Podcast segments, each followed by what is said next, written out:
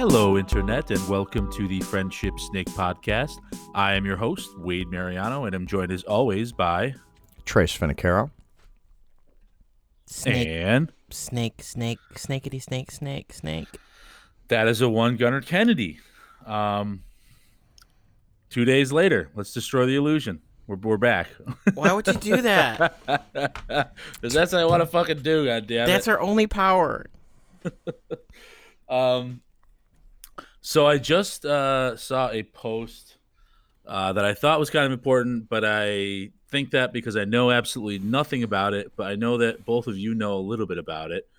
Uh, it was a headline that reads Scientists unveil the first ever image of quantum entanglement. Um, a, if you could give a quick synopsis or layman's ex- explanation of quantum entanglement. B, why an image is important, and C, why this is important, and like what the ramifications might be for the future of science. Trace or Gunner, whichever wants to.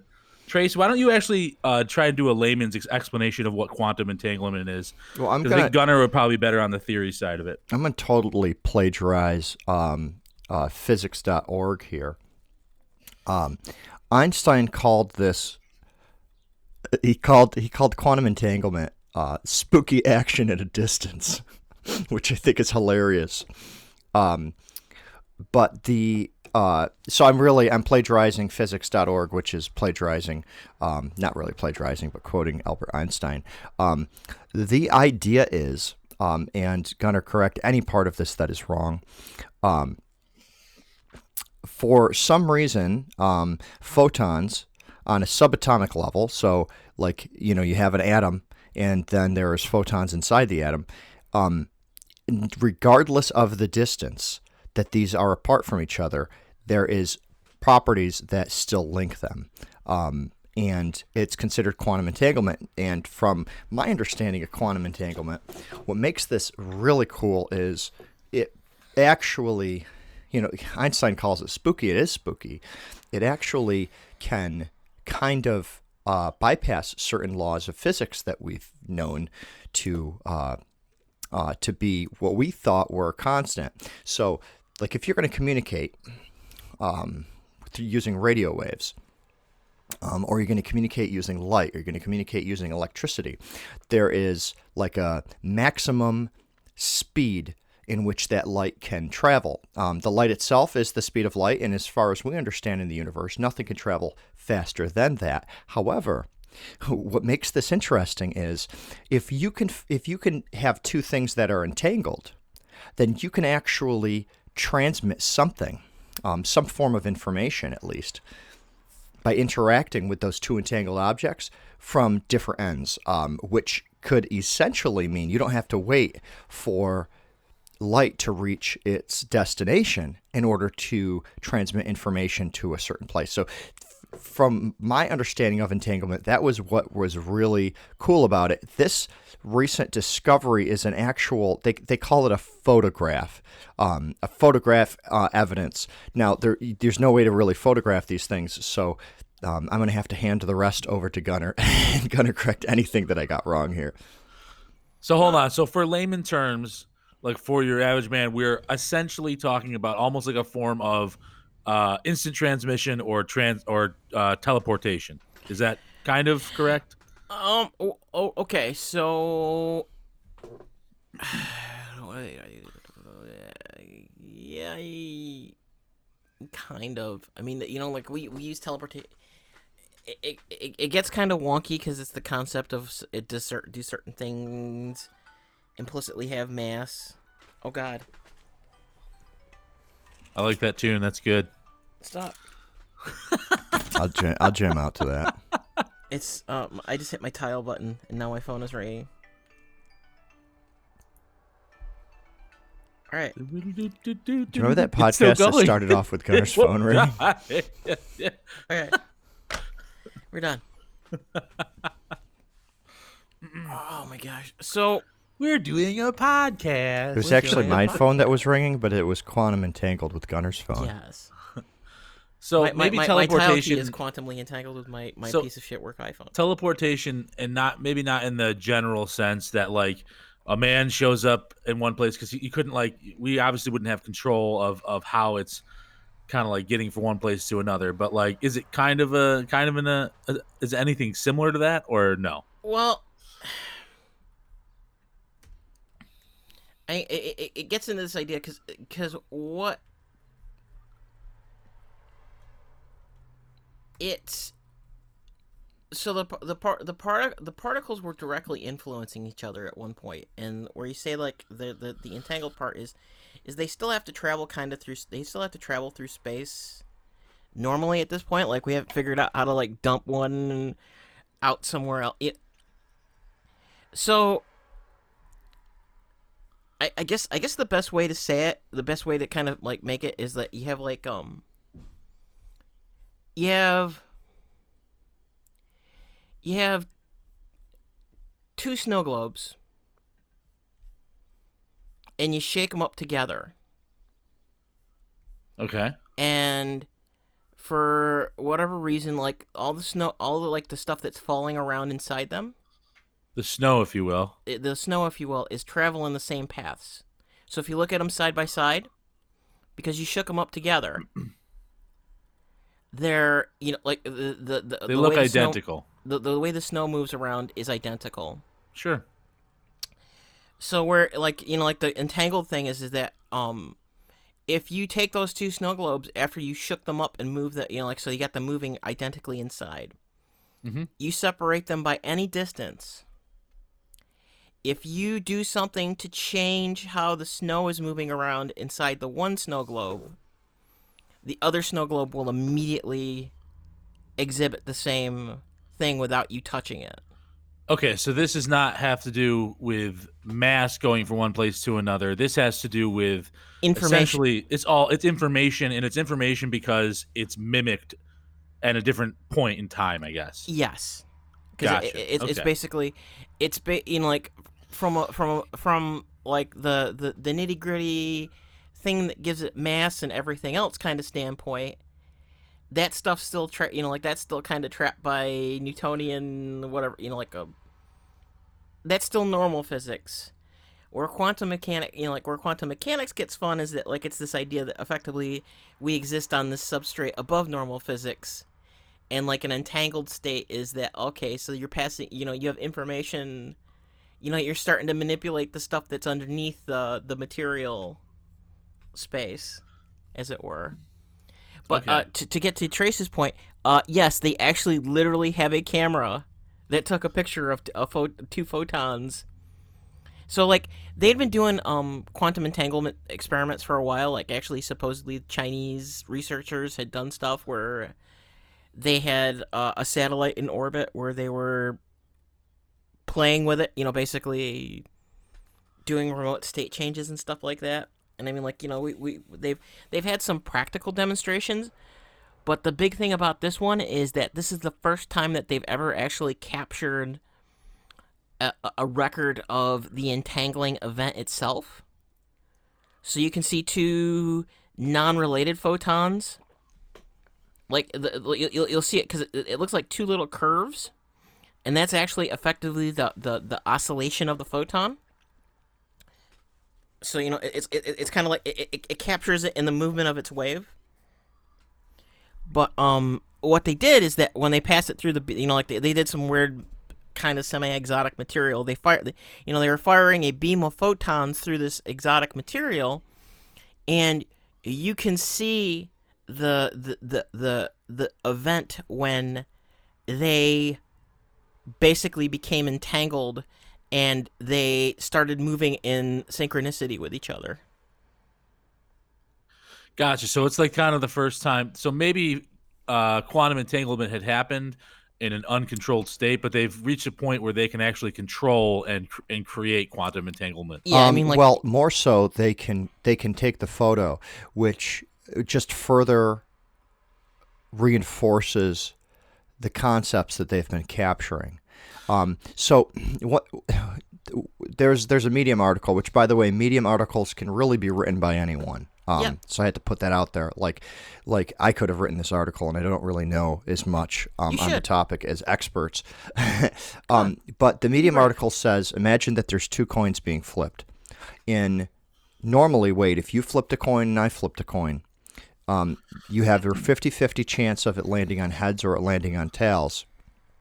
And we assume that my coin flip is independent the the odds of your coin flip. What quantum quantum entanglement means that if we can if we can entangle these two coins, when I flip mine and get heads, there is a guaranteed chance of yours being tails. So it's like the mirror image of what uh, of what's happening uh, here. But what's crazy about it is it does not matter how far apart they are. And that that is so for for for immediate uses, there there there are immediate uses for quantum entanglement. Wh- wh- wh- What's interesting is none of them have to do with data transmission data transmission is in my, in my opinion one of the things that is going to make this amazing because we could we could wait 10,000 years for for something um, something to travel across the universe right Sure.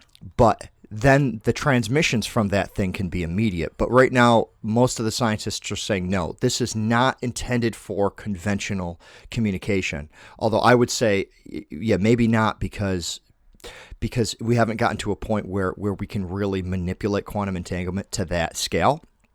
But the to me the eventual it just makes sense because that's really the laws of physics that it's helping with the immediate uses of quantum entanglement um, for some reason they say more precise clocks i don't realize I, I really don't understand what's wrong with the clocks that we have now well, maybe because gunner all, does all, all clocks drift. So the, the the the main thing is that um, you know, it's like why we have the atomic clock and stuff like that.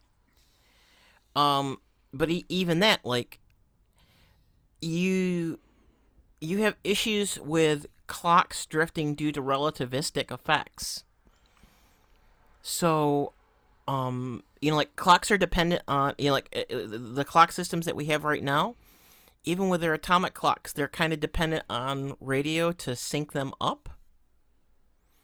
But if you're doing a quantum entangled, st- basically, if you're using a quantum entangled photon to trigger an oscillator, then you know uh, what is it? If if if if you're obs- you know if if you're basing your system clock on the activity of that photon, as long as they're synced up, then you know my timepiece is your timepiece is their timepiece is our timepiece you know it's, Yeah. it, But to me, you still need something to keep track of the rest, right? I mean, so I, I get what you're saying, Gunner, but that's still, to me, that's really like, in layman's terms, faster communication.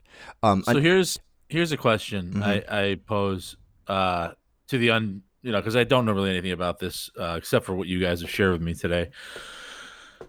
In my mind, though, the first place I go is like, okay, like it's not communication or data communication right now, but let's say like that you some we somehow could kind of harness this into data communication. Mhm. Would this essentially just not be the fastest fucking? It it would be instant internet essentially. Like there'd be no Yeah. loading, there'd be no nothing, right? Like just yeah, I wouldn't like I wouldn't really want to think about it as internet. Um, Well, because I'm trying to think of it in somebody that somebody else could kind of think of. Yeah, they can think of it that way. The problem is, is that when you think of internet, what you're doing is you're testing the amount of time it takes to travel information from one end of the world to the other, which Right, at the speed latency. of which at the speed of light is is is near instantaneous for the world because the world is very small in the size of the universe. Where it really becomes valuable in my eyes, and the scientists are saying it's not going to be used for this, um, but where, where it's valuable in my eyes is when you when the speed of light is now is now a long period of time, where, where something is ten thousand light years away. I mean, Gunnar, do you do you, do you know how, how big just just the Milky Way galaxy is that we're a part of? i mean not off the top of my head Hold on. we can look it Keep up real going. Trace, and I will tell you. Well, it's hundred and five Oh, you already have the answer. thousand light years away, or light years. Um, uh, uh, wide, which means just the galaxy that our solar system is a part of, and there's a lot of solar systems inside of our galaxy, it takes 105,000 years for light to travel from one end of our galaxy to the other. And this is a crazy concept because in 105,000 years, things could have happened, right? So we, the only information we have is the light that's traveled to us. So let's say one of the one of the stars has burned up, right? And it's turned into some other form. If that happened today, if that event happened today, we won't find out about it for 105,000 years. And if you think about most of the uh, advancements that humans on Earth have made, they've all been within the last few thousand years. So we it's like we've blinked our eye and that's the only information that we're allowed to get from the galaxy. So if we can start sending stuff out. Now by the way, it could take hundreds of thousands of years for the stuff to get there and of course technology will change while that happens. But if we can send things out to the farthest reaches of of of the uh, of just our galaxy, we can learn a lot more about the cosmos, and we can get information about the cosmos real time. So, here's here's how how wide did you say it was, Trace? One hundred and five Yeah, thousand. Um, One hundred five thousand seven hundred. Yeah, one hundred five thousand seven hundred light years, and just just to give you kind of a sense, yeah, not that not you know, and again, this is this is the this is the the realization of how insignificantly small yeah, like the solar system isn't even a light year right. wide. It's like Right. barely. It's barely. Uh, uh, uh, it's barely like two weeks. Right. Right. That's insane. Which which means that if we use light to communicate, it'll take two weeks from the edges of our solar system to get to the sun. Which means it'll it'll be a little bit quicker than that to get to planet Earth. And that's crazy. Two weeks is still a long time to wait for a transmission. A hundred thousand years.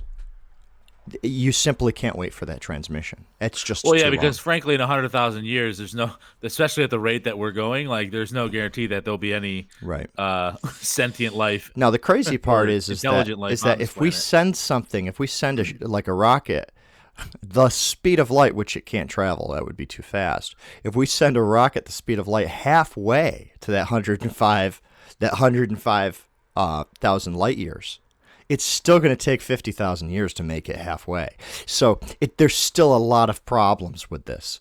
Um, you'd almost need to, you'd almost need to have a map of what is quantum, what is entangled in the universe. And you'd have to be able, you'd have to know how to interact with some. And this, I think this is why they're saying it's not really ready for communication. And even if it is, it's going to take us so long to get something there that you know the, like human the human species might be extinct by then. But um, another thing that they want to use this for like real life practical purposes they want to start using it for cryptography. So secure communication with computers this is something that they're really interested about. Um, a lot of the cryptography that we use today is uh, some, it, it's considered a symmetric key, which means I give somebody a key and then I keep the other half of that key. It's a it's a perfectly symmetric copy of that key, and you can validate. Uh, you can validate some of the stuff that I'm sending to you by using the other copy of my key. So they're thinking that with quantum entanglement that they can actually have true uncrackable codes. Of course, I don't really understand like how you give someone a photon, right? Here, Wade, here's a photon. Um, I, I think that's I think they sell them at Walmart. do they? I think they're, but you got they're like in the back aisle though, Mm-hmm. like near past the hardware. well, you know, I'm just waiting for my photons to go on clearance, really. Yeah, well, that'll happen soon. Prices are always rolling back. Um, they think that with the quantum computers, which have been predicted for several years to to eventually overcome the silicon-based processors that we use today. Um, and Gunner's known qu- way more about this. Gunner's been talking about quantum computing for for over 10 years. Um, and it's it's thought that quantum computing can eventually overtake uh, w- the, the the binary processors that we've created today. I don't really understand why, and I don't understand how the entanglement's going to help us. I assume the entanglement's going to help us take measurements off of the the quantum processor itself, but I'm not really sure. Well, it, it, it it's also um, how'd you put it? Is it an accuracy thing, Gunner? Like if you can if you can solve this quantum entanglement riddle can you essentially like have perfect accuracy and therefore more efficient kind of uh, computing? Well, that gets in, that gets into an interesting like that gets into kind of a side thing where it's like there's interesting implications for metrology and, and stuff like that. But um, the the main thing is is that if we can start consistently observing events at this scale, that um, I mean, it, it actually has a bunch of implications just for normal science because we're we're at the point right now where um like within a generation or two um normal silicon electronics will stop working. Because by stop working you mean we hit the physical limitations of what we can push them to? Yes because what happens is that the the, the gate sizes are so small that you're effectively recreating this experiment on a microprocessor or a transistor Right. So they'll work, but they'll work at the same speeds as they did with the previous iteration. No, no. Well, this is the push. problem: is that you can't. So, so right now, you're dependent on kind of like an average because you have we're we're getting the features so small that because you have to think of it like an electron is effectively a photon, so it has the same thing where it's like it kind of does this whole, you know, the the what do I call it superposition where it's like you can't actually be entirely sure where the photon is in space at a time. Mm-hmm. And it's actually like, you know, it gets into Hawking radiation stuff like that where it's but um what'll happen is that when you when when you because uh, a, a transit a transistor basically works by you have a thing that won't flow a current unless you apply a current to the other half of it. So what what it what it does is that you're like you have you have, you have a switch, and you have the switch that's kind of insulator until you apply current on the other half of it. And because of the other half of it because of quantum mechanics you you're like you're leaking electrons through the side of it. And once you reach a certain saturation level it, you know it's kind of like it's kind of like um water won't come out of the ground until it like gets saturated. Uh, you know, like or, it's a terrible metaphor, but it, I get what you're saying. But you said that they'll stop working. It's they'll really, stop working because you can't actually have it. Because the problem is, is that, that we the, can't the, push them further. They won't just stop. No, uh, when you say stop, like you can't you can't effectively construct switches at that point because the quantum, you know, the, the, the superposition issues become too great because you'll you'll you'll you'll effectively you can't you can't ver- you can't guarantee that the switch is in a binary state. But, but what Trace is, of... what Trace is saying is that in two generations, everyone's electronics are going to stop working. That's kind of what you what it sounded like when you said that. I Gunner. didn't think of that at all, but okay, that's that's, that's what it to, to a layman. That's what it sounded all like. No, but, you, you, you, you can't you can't make you can't make you can't make integrated circuits the way we are now any smaller. Yes, because like once you get down once you get down to like four nanometers, effectively you're starting to get into the wave paths of. Um, but but we're still gonna we're still gonna rely on integrated circuits, right? Because a lot of those integrated circuits are required for the electric impulses inside the computers themselves. From what I understand, um, quantum computing is going to start off more as like a math coprocessor. Correct me if I'm wrong, um, where you have complex math that can be solved millions of times faster by using by using a quantum processor. And that's because the quantum processor can actually do finite math where our silicon chips end up returning a whole bunch of on-offs. Right? Well, so like you have a sound wave, right? And on a CD, that sound mm-hmm. wave is a bunch of steps, right? 0.001, 0.002, 0.003.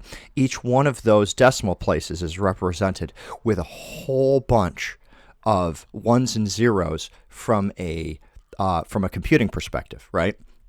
However, with a quantum processor, it's more like actually like like a fan spinning around, actually sticking sticking a dart to one of the fan blades and then recording the position of the dart as it's swinging around the fan because it's it's a controlled to in layman's terms it's a controlled analog signal.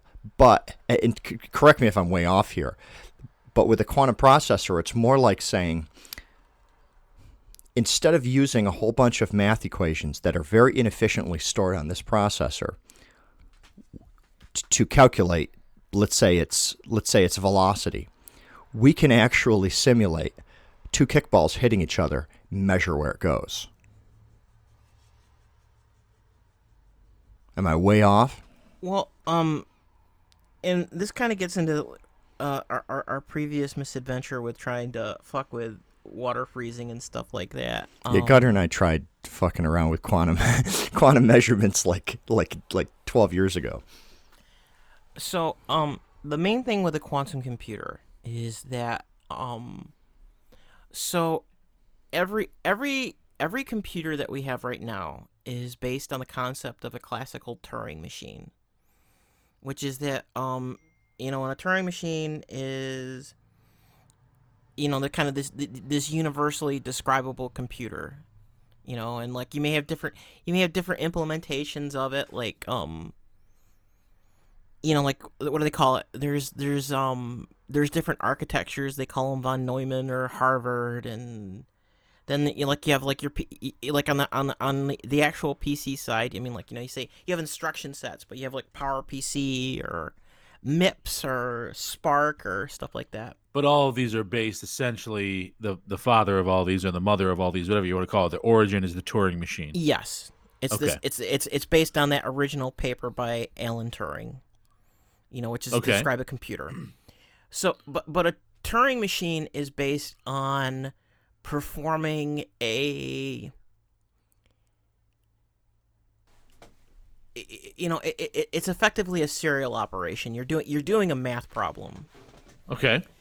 but you know like there's a whole field you know but it, it, it's based it's based on um linear what they call linear algebra which is just this idea that you know like you you- you're you, you start you start from point you, you start from point A and you end up at point B. Right. You know, like you might have a bunch of stuff in the middle of it, but you're you're you're you're going through a direct path. And where your your quantum computers get fun is that there was a class of devices that they talked about in that original pair, paper Alan Turing and his crew did, but they're called a Turing oracle.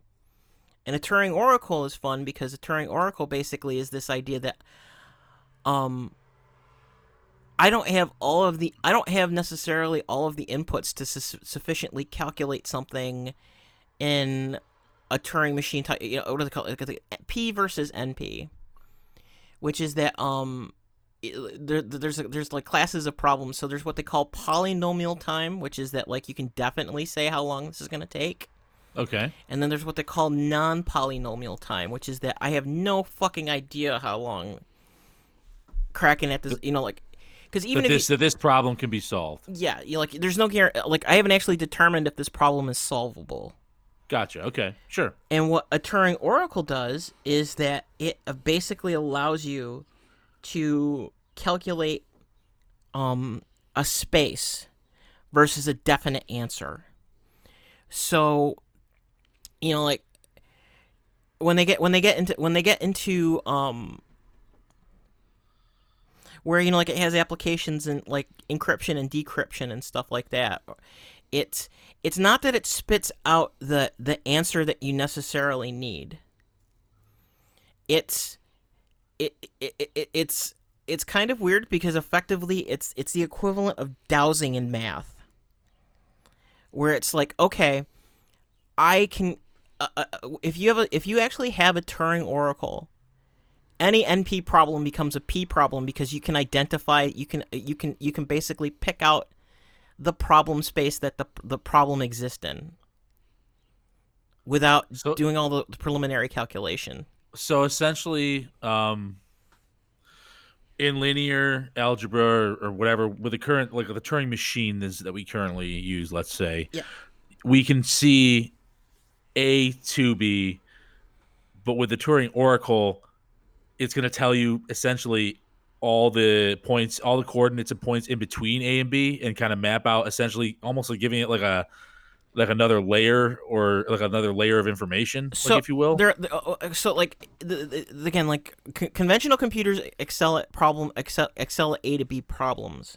Sure. The pro- the issue is is that if Hmm. you have something that's in non polynomial time, like um Like, give me an example. Can you like? Could you like? I know it's probably tough because this is all like high theory and stuff like that. But like, could you give me like well the, an example that like you know like a ten year old can understand? well I mean like actually the the, the the the the most practical and relevant one is like trying to figure out what a 256 bit um RSA key is. Yeah, that's so that's really where most people turn to when they talk about how quantum computing is going to change um, change technology is they usually go straight to cryptography. And from my understanding, it, it really it's it's it really has to do with the way the math for the cryptography works. Am I wrong there, Gunner? Nope, you're you're on target. And they always use this, like Gunner kept saying superposition. They always use this superposition, which I've done calculus, but I don't remember anyone talking about um, superpositions and quantum. Uh, it was it was it was it was years ago. It was almost twenty years ago. I don't remember that really being part of the topic, so I can't speak technically as to why the quantum computer is better. But it really comes down to the math. As far as I as as, far as I understand, it's a better way to solve the math problem. So here's a, I guess here's a question, which is kind of I'm going to dumb it down, which I apologize for dumbing it down with this, but um, it's just kind of where I have, where's my baseline is starting. Is there anything sexier to the implications than fucking crypto? Like, is there anything actually that like might like Well, impress me or? um, I, I, I mean, like, yeah, so for, probably 8K video, right? um, Because compression fu- will probably benefit from it. fusion power. Really? because you can add you can you can start accurately modeling in real time uh well cuz like the the big issue right now is that um A star was born.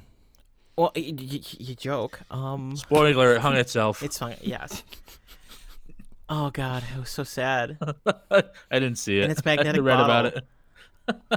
it, it yeah it, it, demon in the bottle um but so the the the main issue right now is that um it's very difficult to contain a plasma on a scale that like human beings can kind of construct Yes, correct.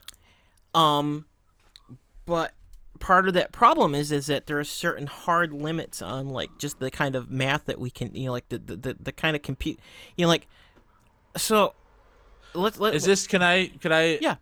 Just like like, so essentially, what we could do with this is it's essentially a more precise tool tool set that we could be dealing with to actually kind of further us or jump us to a level where we could harness. We, we could have more like essentially it's like perfect accuracy. Like it's like we could make we can make it we we this gives us the information that we need to know how to get to the the the the how precise we need to be in order to harness this kind of type of technology. um yeah, and, and IBM even goes as far to say it can do better pattern matching. So for like discovering illnesses, um, one thing they used to use computers for, I, I assume they still do, but I, I haven't heard people talk about it as much, is like protein folding, which can find certain types of things like like from what I understand, Alzheimer's can be discovered through um, through a process of trial and error through these protein folds. So I, I believe that when it comes to um, when it comes to illness it's a, it, we, we expect that which but it's more patterns than just that and of course anything that can be used for good can also be Well, turned yeah, around and sure. used for bad um, so th- it, it might get even scarier where you can do predictive analysis on on on some human some human things I mean, right? like, uh, yeah, for for real, for real, this is also kind of the computer that you need to pull that Westworld shit. Well there you go there's the sexiness wade Like AI, you get like to have sex essentially, you get to have sex with the robots wade like essentially. I mean, that might be a, la- a later segment that we might talk about that, but it's uh, that's it that's the sexiness I mean, as many as, the sexiest as of many male and a female robot robots you want to have sex with, Wade. and everything in between. It's not. well, is it's this, not I gay mean, if is it's this a robot. Potentially, I mean, it, is this potential? I mean, here's we joke about it, but with this type of technology, is this something where we potentially create like an a a, a pretty close to like a your science your science your science fiction AI? Well, sure. I mean, what what it, it really comes down to, like like the movie Her. What is consciousness? You know, it comes down to Westworld. What is consciousness, and is consciousness a human trait? If it's not a human trait, then then yeah, I mean, then then then it'll it'll put us there. If if they can compute, if they can, if a if a silicon or in that case, I don't know what it's made out of. If a quantum brain It's can a, compute it's a the room same- temperature semiconductor. It's a room temperature superconductor. yeah, if it can do this, Learning computer. A if learning they can do the same things we can do. Of course, what would be interesting is if we create a quantum computer, and the quantum computer is kind of clunky. It's got some metal Pete- and some air conditioners, and the quantum computer's like, okay, we're going to create our own better model of the quantum computer, and then it's just a human. I mean, our brains are. I mean, we haven't mapped out the brain completely or whatever. Obviously, we're not even close, from what I understand. But like, even our brains can't do this, right? Our brains have to send like signals through synapses and, and, and at the speed of light, The essentially, thing right? is, the thing is, is that it probably can.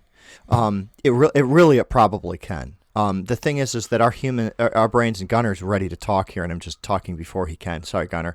Our brains really are conditioned to live in the world that we live in, so that they don't spend their time making quantum. Um, quantum calculations. That doesn't mean they're not capable of it though because they're they have to obey the same laws of physics that every other particle in the world does.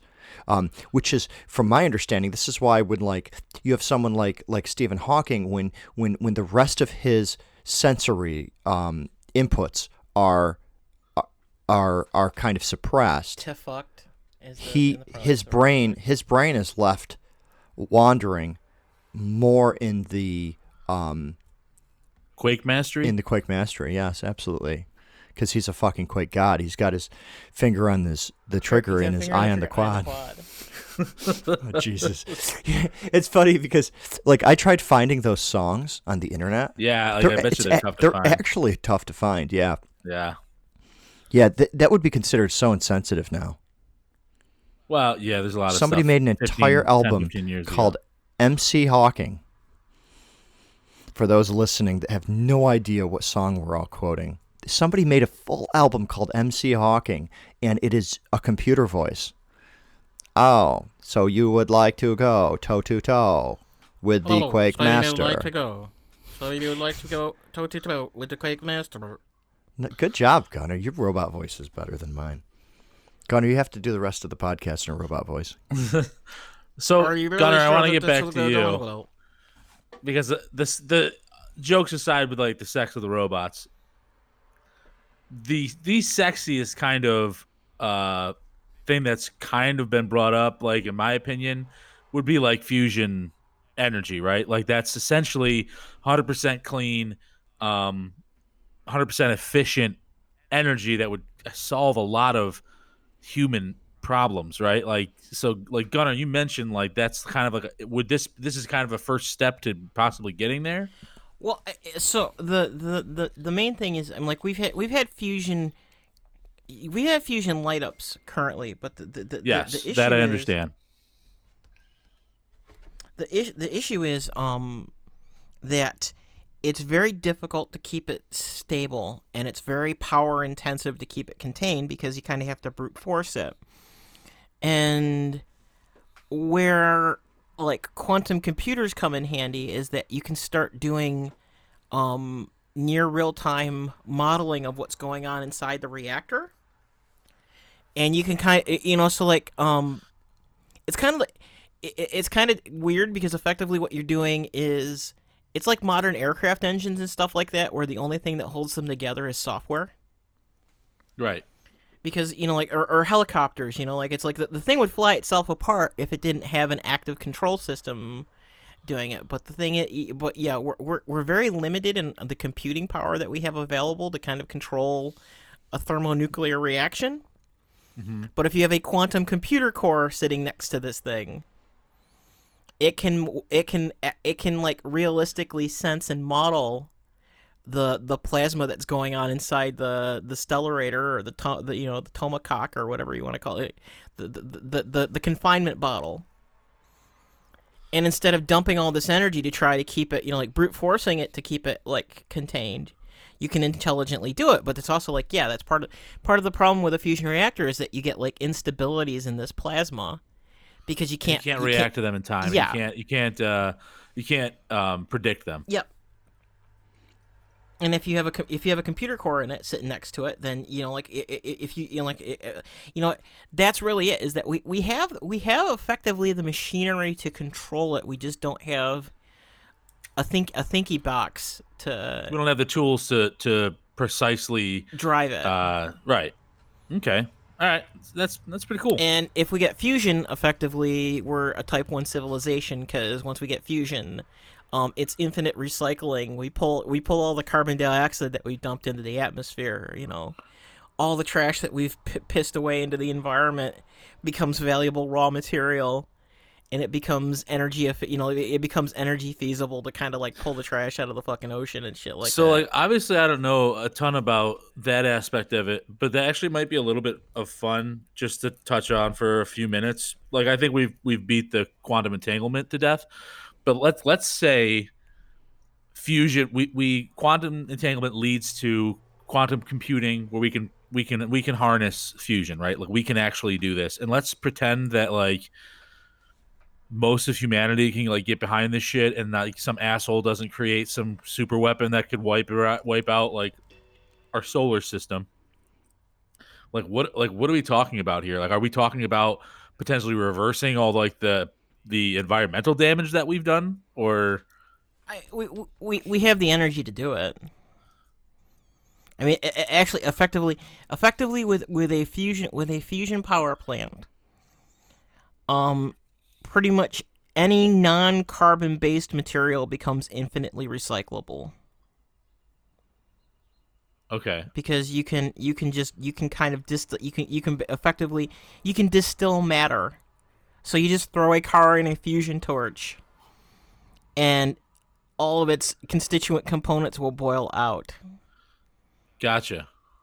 And you can Okay. you can just re, you can rec- you can reclaim it. You can re, you, you know like you can burn at that point too like anything like ox, you know like oxide stuff like that just boil out. So it's you know i mean it's kind of it's not a new idea. It's just that like you no, know the the- sun thought of it first. yes yeah well, but well that's the other thing too is that effectively you can start synthesize you can start synthesizing materials that are kind of rare on earth because you just don't have the energy to manipulate material practically like that like all, all, all of your you rare say earth synthesize. oxides It's actually not being synthesized, right? I mean, No. it's being synthesized from the fact that the universe didn't create it; we did. But it's it's the same exact process the universe would have created it under, right? yeah We but just- i mean you're, you're converting you're controlled it. yeah it's it's so, like, some people say that gold does not naturally occur in our solar system.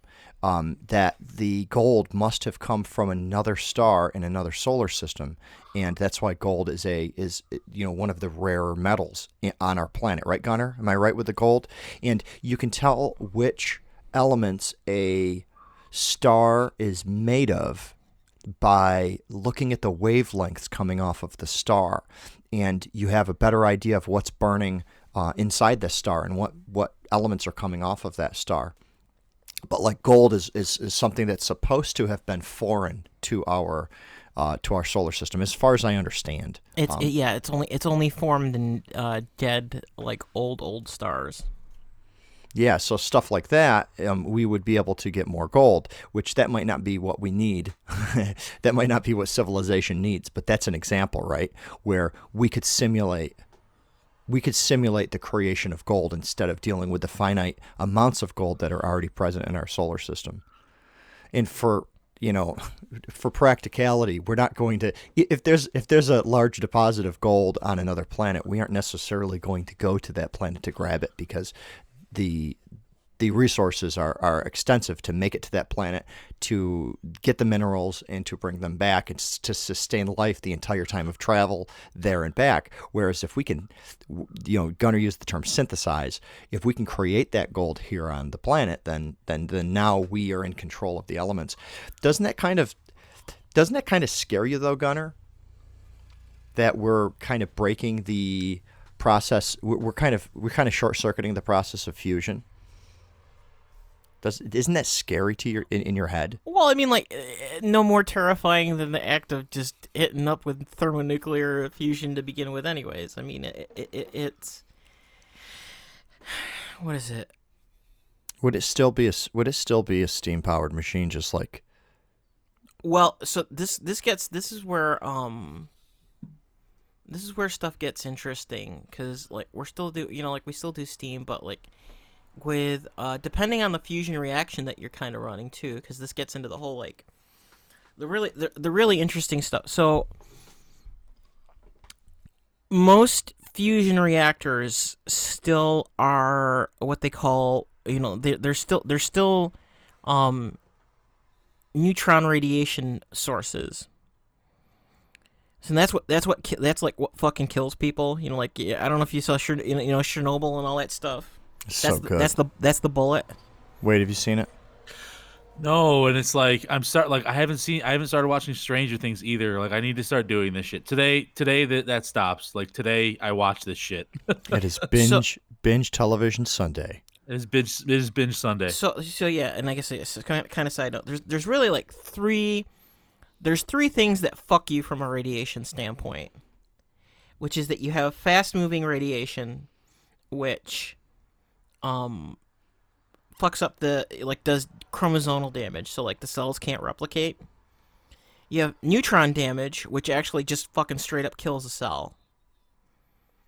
And then you have um what happens is that you'll have a material that's you have um radioisotopes that basically get are, are more um because of their energetic status they get picked up more readily than their their natural biological precursor like um you know like their their the radioactive iodine that kind of stuff where it just fucks up metabolic processes and you know like besides the alpha emitter and stuff you know like over time. But um the the the the thing with the thing with fusion hey, what is it? It's not really any more dangerous than any of the other immensely stupid shit that we've done from industrial revol you know the industrial Except we can. Except we can. We can stop it. Like with fusion, like you can stop the process at any point. That's is that correct? yeah i mean like you basically you, cr- you crack the you, you, you crack the tank, Unlike were. fission, like fission, it's like you you split the atom or whatever, and bang, like you deal with the consequences. Well, like and, and, and again, where, where where fusion gets interesting is that, um, even most fusion reactor designs, so you have you have you have what they call neutronic, and then aneutronic. So uh, a fission a fission reaction, yeah, you have neutron radiation because the whole point of it is that you're cracking an atom in half and letting a neutron go. You know, that's that's that's that's you know like a fission. You know, it, Sure. You had one, and now a thing is two.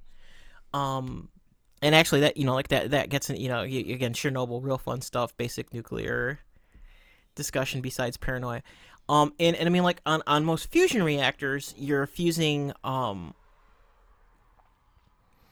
you're fusing hydrogen atoms to make helium or something like that you know like where it's um I mean, like you know, and then there's different things where they have like unstable variants of helium, like helium three.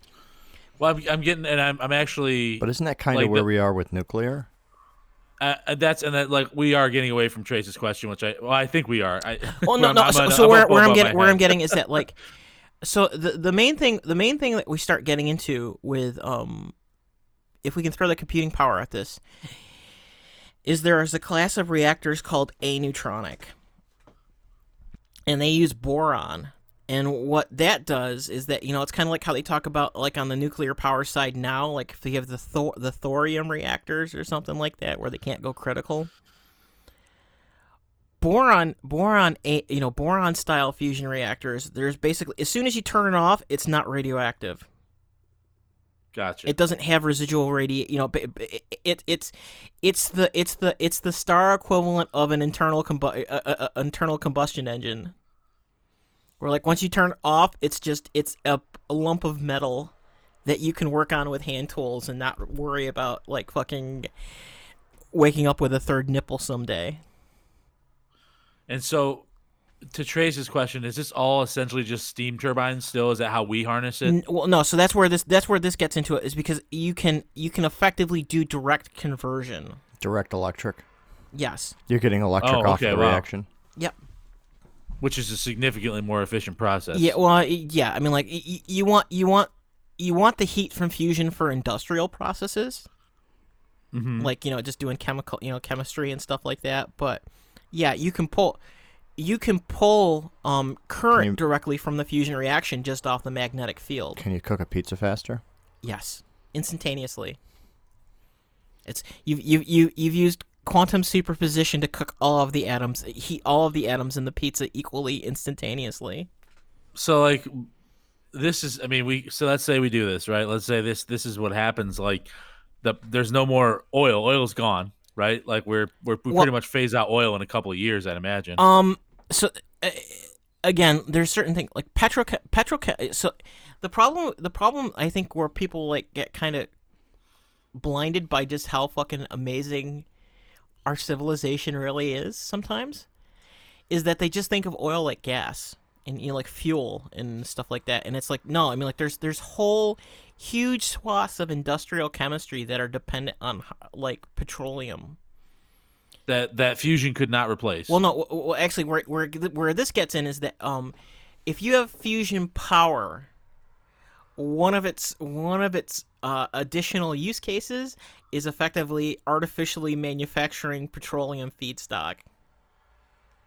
Because you can pull. so you're car- saying you're synthesizing you're synthesizing petroleum Yes, because you can pull carbon dioxide out of the atmosphere and But make why? complex change hy- hydrocarbons. But because why? you need you need the petro- you need the petroleum to make uh, industrial chemicals. Yeah, but we can just get it naturally. We got enough, right? The Yeah, can't problem we- is, can't is we that we're synthesize the using it. chemicals Yeah, the problem is, is that we're burning it. We're burning it for day to day uses, in but for, by by billions of humans, and we're, we're we're we're going through the resource too quickly. To Wade's point, we can continue to use the natural resource. It will last us billions of times longer because there will be less people using it. If we stop putting it in our cars, if we stop pumping it into our buildings, right? If we stop grilling, you know, that's going to be a tough one. But I guess if you have a little tiny uh, fusion reactor inside your grill outside, then you can just make propane on the no man just no just plug just plug your fucking No, no, no, no. just plug your S- you grill need a into the flame. fucking grid No, you need a flame for some things. then use To, charcoal to, then. to Gunner's point, you need a flame for some things. No, you don't want charcoal. You don't want charcoal. I don't think you want charcoal. No, I really don't. I mean, I know charcoal grilling. tastes better, but um, I don't think the future of cooking is on charcoal. propane and propane Dude. accessories. The reason is Wade, and I know Wade, you have a charcoal grill, so you probably would love the world of charcoal. But um, the it- it's it's it's it takes a significant more amount of time to get the charcoal ready to cook. That's I think that. I think that, that gas that gas cooking, it or some flame based gr- cooking, right? It could be it could be something as simple as an electric grill where you introduce a flambe element, right? yeah sure yeah, yeah. You, you throw some alcohol in there or something like that and ignite the alcohol. Um, the alcohol is odorless and um, and it, it, it's just enough to ignite the fat, and then you still have you still have a. The thing is, is that meat. As long as we continue to eat meat, which I don't think that's going away um, anytime soon. It's funny we're going to get rid of gasoline before we get rid of meat because there's something like because we've survived so long eating meat and we we we, we invented fire or at least we believe that we did um, f- for the purposes of cooking there's something about the smell of charred meat that is amazing Well, it's because it's significantly more. It's c- so much more calorically dense than any plant-based food. it is but i Like- mean like like there's something inside our brains that tell us we need to eat it like until we Well, suppress that until we Uh, suppress be- that then we need Yeah. we need we need to flame our food we need the Fair flame enough. but still c- cooking is, is is still a small amount of our petroleum consumption right gunner isn't the majority of it b- being used heating and transportation Um, uh, actually, I think the if you want to go by petroleum use, I think the actual the majority of it is industrial chemistry. You're saying industrial chemistry uses more propane, natural gas, and gasoline than all of us driving our cars. Yes. I'm looking How up, is I'm that looking up- possible? I'm looking, up, I'm looking up my stats. right How now. is that possible? Okay, you can look that up. I want to play the Jeopardy theme here. Dun, dun, dun, dun, dun, dun, dun. I don't like to sign myself up for editing work after the fact, though. I did have to edit last episode when Gunner cut out. I, I, I come in. I came in with a friendship snake playing. And I'm like, sorry guys, Gunner's gone. You're gonna hear his echo in the back of my microphone. That won't happen today though, because Gunner brought his own mic and he bought new USB cables, and it's working fucking amazing today. Gunner, your voice sounds delicious. As delicious as the steak I'm gonna throw on the grill. Okay, so I have some numbers from the U.S. Energy Information Administration.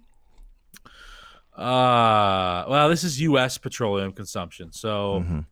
I don't know if that's how that how that extrapolates into world numbers. Mhm. Forty six percent was used for motor gasoline, twenty percent was distillate fuel, heating oil, and diesel fuels, Mhm. and eight percent was jet fuel, which would bring America's use to seventy something percent Yeah, and that's was not heating or transportation. Yep. Yep. And so, sorry, Gunner. That's like seventy percent. Now the planes we probably can't change easily. Ele- have they have they perfected electric planes, Gunner? Um, I mean, Airbus is supposedly shipping one. Oh, Here all right. So yeah, I guess we can correct we can correct a good portion of that. So I guess my point, Gunner, is that um, we we should have enough propane once we stop fucking burning through it in our Well, cars. Yeah, but, but so you know, but it, it, this it, it's not it's not just a matter of availability. It's the cost of extraction. It's the you know the the actual energy used to get it out. It's the. Yeah, and- it's and the I see your extra point, carbon Gunner. that we're dumping into the atmosphere versus being able to kind of recycle. I know, but if seventy percent of what we're dumping, I don't, I don't want to start an argument, but that's what I love to do. So I, do want to start an argument. Um, but, It's but Gunner, if we're if we're not if if we're not smothering you. dumping seventy You're five peaking, percent, Trace. You're peaking, Trace. yeah, because I'm upset with Gunner. If we're not dumping seventy five percent back into the atmosphere, then it's less of an issue. Seventy five percent less of an issue. Uh, here's my question, because Gunner, you said we that with fusion reactors, certain fusion rea- reactors, they can pull the carbon straight from the atmosphere. yeah. Would that pose like a biological threat to like vegetation and things like that? Things that use like like If it, carbon dioxide Well, to I mean, like, as as opposed as opposed to what uh, industrial we get to that point. civilization posing a threat to biological life on the I planet mean, that's, right now. that's true. Good point. Good point. Good point. I yeah, mean, it- I, I think the idea here is that you can fuse atoms, and you can pick and choose what types of atoms you fuse, right, Gunner? I mean, like there's there's certain limitations because you actually have to have an atom with a certain electron structure and stuff. You know, like a neutron. It, it, it, it's you know, like it. You you can't necess- You can't fuse any atom together to make a particular material yeah, or energy. You know, it's like you have you have certain you have certain ones that will it will optimize around like it. It's the it's the problem with your star. You know, like um. You know, hydrogen is relatively easy to fuse because it's a light atom. Helium 3 is relatively easy to fuse because it's a light atom.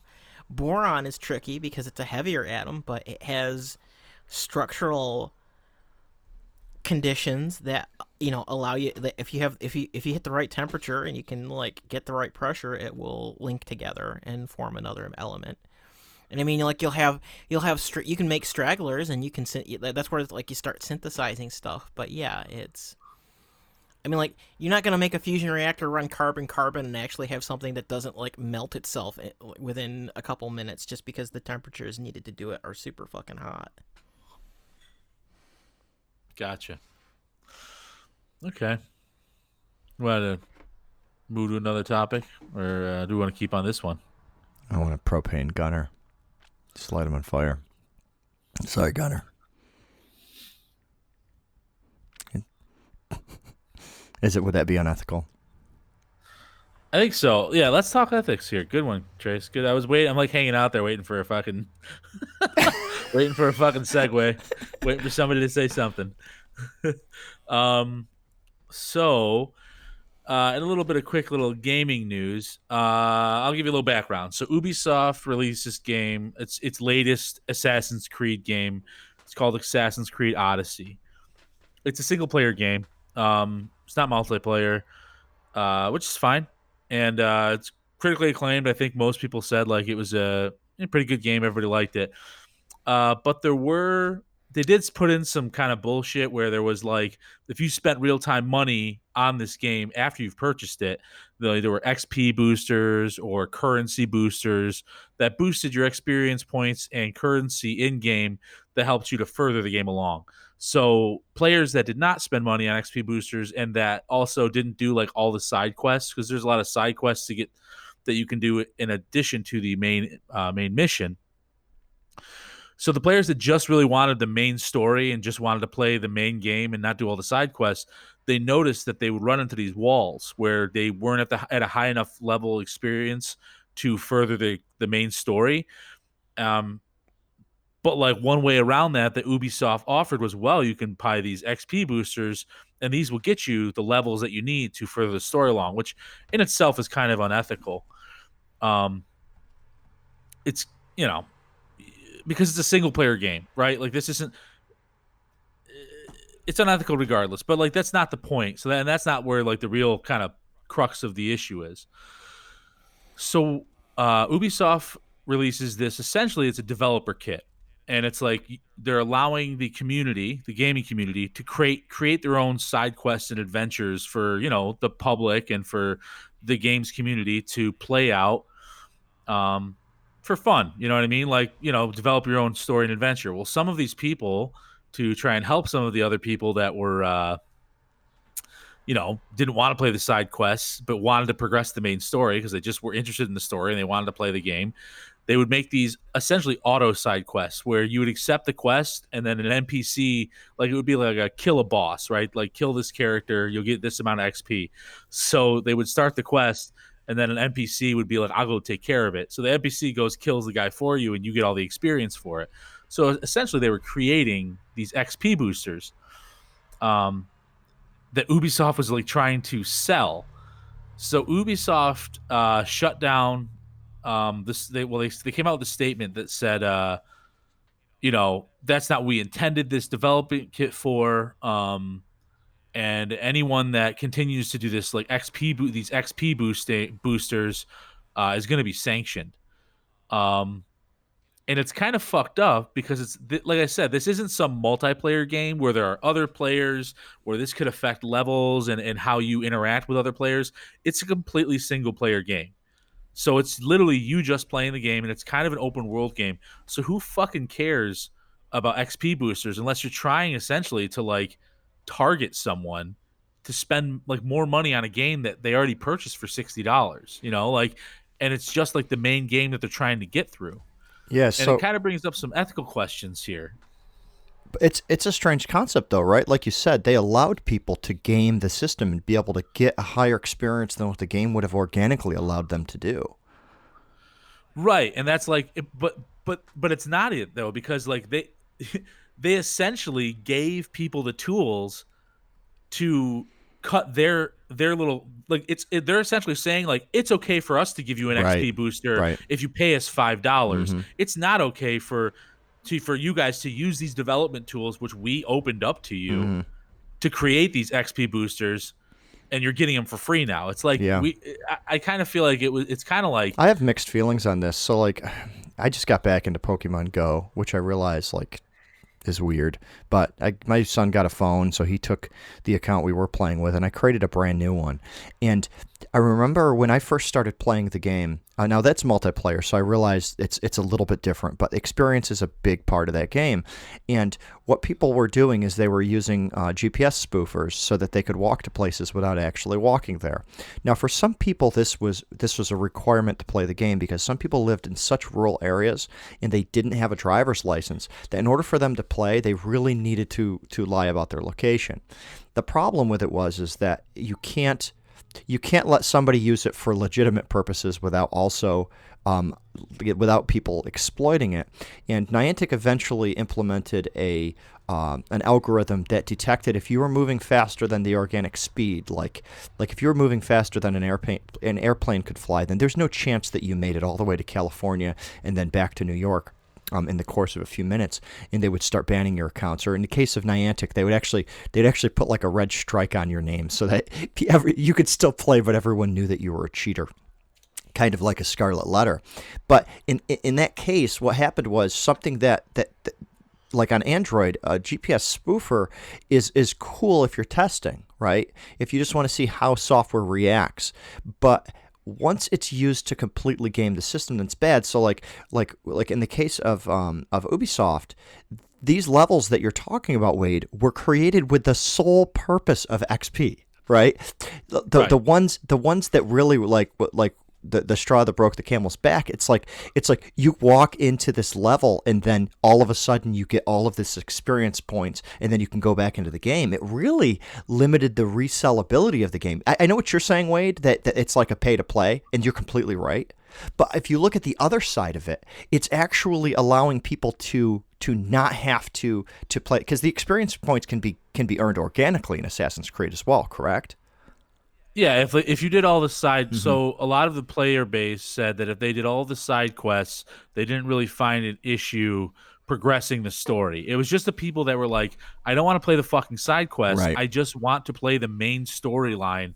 And now I'm stuck here right. for several hours mm-hmm. grinding out XP and fucking, you know, doing shit that I it's it's taking away from the main story, which a lot of people would argue that's the point of the fucking game, you know, is the main story. Right. Like that's why I'm playing the game. Right.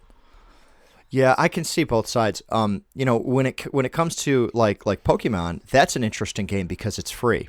So the only way Niantic can get their money back, there's no advertisements. So the only way they can get their money back is if they make it just inconvenient enough for you to give them money. Assassin's Creed is a different game, right? Because Ubisoft actually charges for the title, and then yeah. they hit you again with the microtransactions. So I can see why people are upset with this, but also, I mean, the the isn't the underlying problem the fact that it was abused?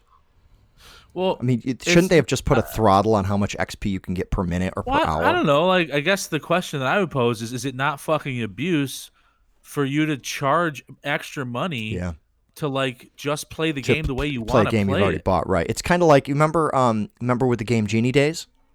Yeah. Yeah, I mean, Game Genie had a lot of you. It could be it could be perceived as unethical because you can just hack a game right? You can just get every every every superpower in the game just by just by putting into Game Genie code. And what the Game Genie code did is it had the Game Genie was was essentially like like a hex editor for a computer and it could go in it could change properties inside a game so you put in the right code and then all of a sudden in mario you have 99 lives right um so I, I don't know. I, I guess I'm kind of torn on it. I, I do understand though. Ubisoft does want the game to be played without without this uh, without this ex- exploitation. No, but, they, but they don't. But they don't though because they're fine with if you paid them thirty more dollars for just automatically not even clicking on this side quest. We're just going to give you all the experience you need to go through. Right. Like as long as you pay us thirty dollars, you can play the game you want to play. Right. So it's not like some experience. Oh, we're trying to mm-hmm. we're trying to save the experience of the game. It's like bullshit. You're trying to fucking exploit people for money mm-hmm.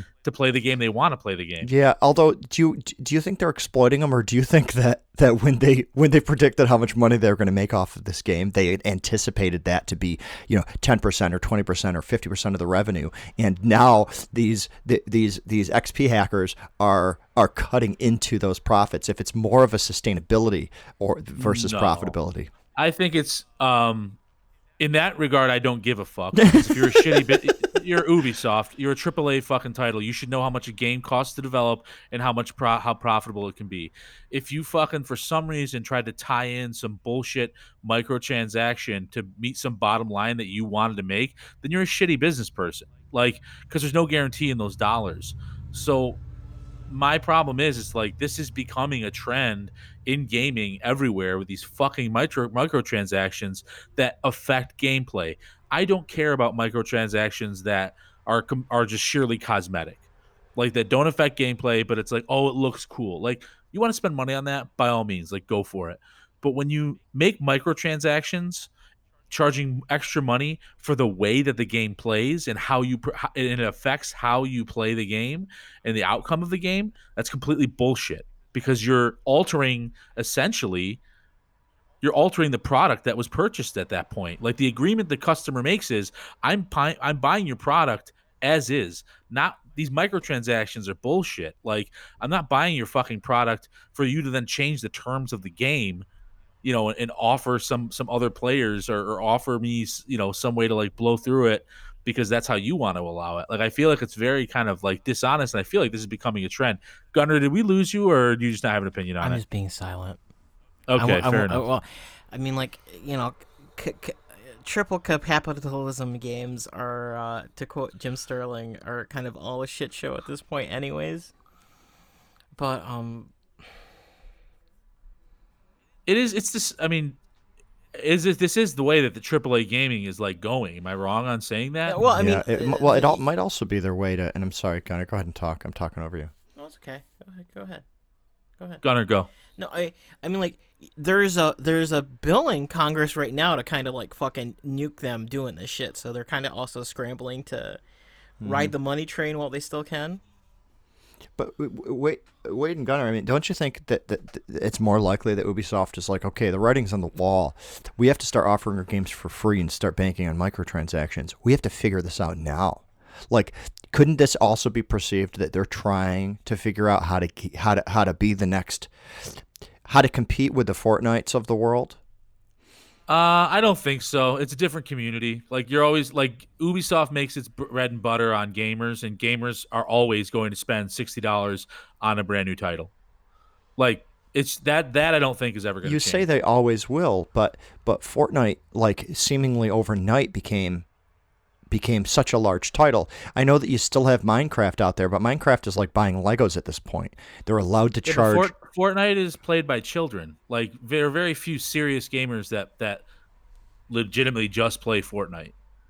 That might be true, but children represent a large portion of, of the money that's flowing into the gaming industry. So if you want to stay in business, you have to be able to tap into that market. I well, mean, you uh, can chil- buy a children rope. represent you- a large portion of the money flowing into the gaming industry because uh you know they're also the ones getting suckered into spending stuff on microtransactions. Right. Yeah, so like like you could buy a Roblox gift card in Walmart, in Dollar General.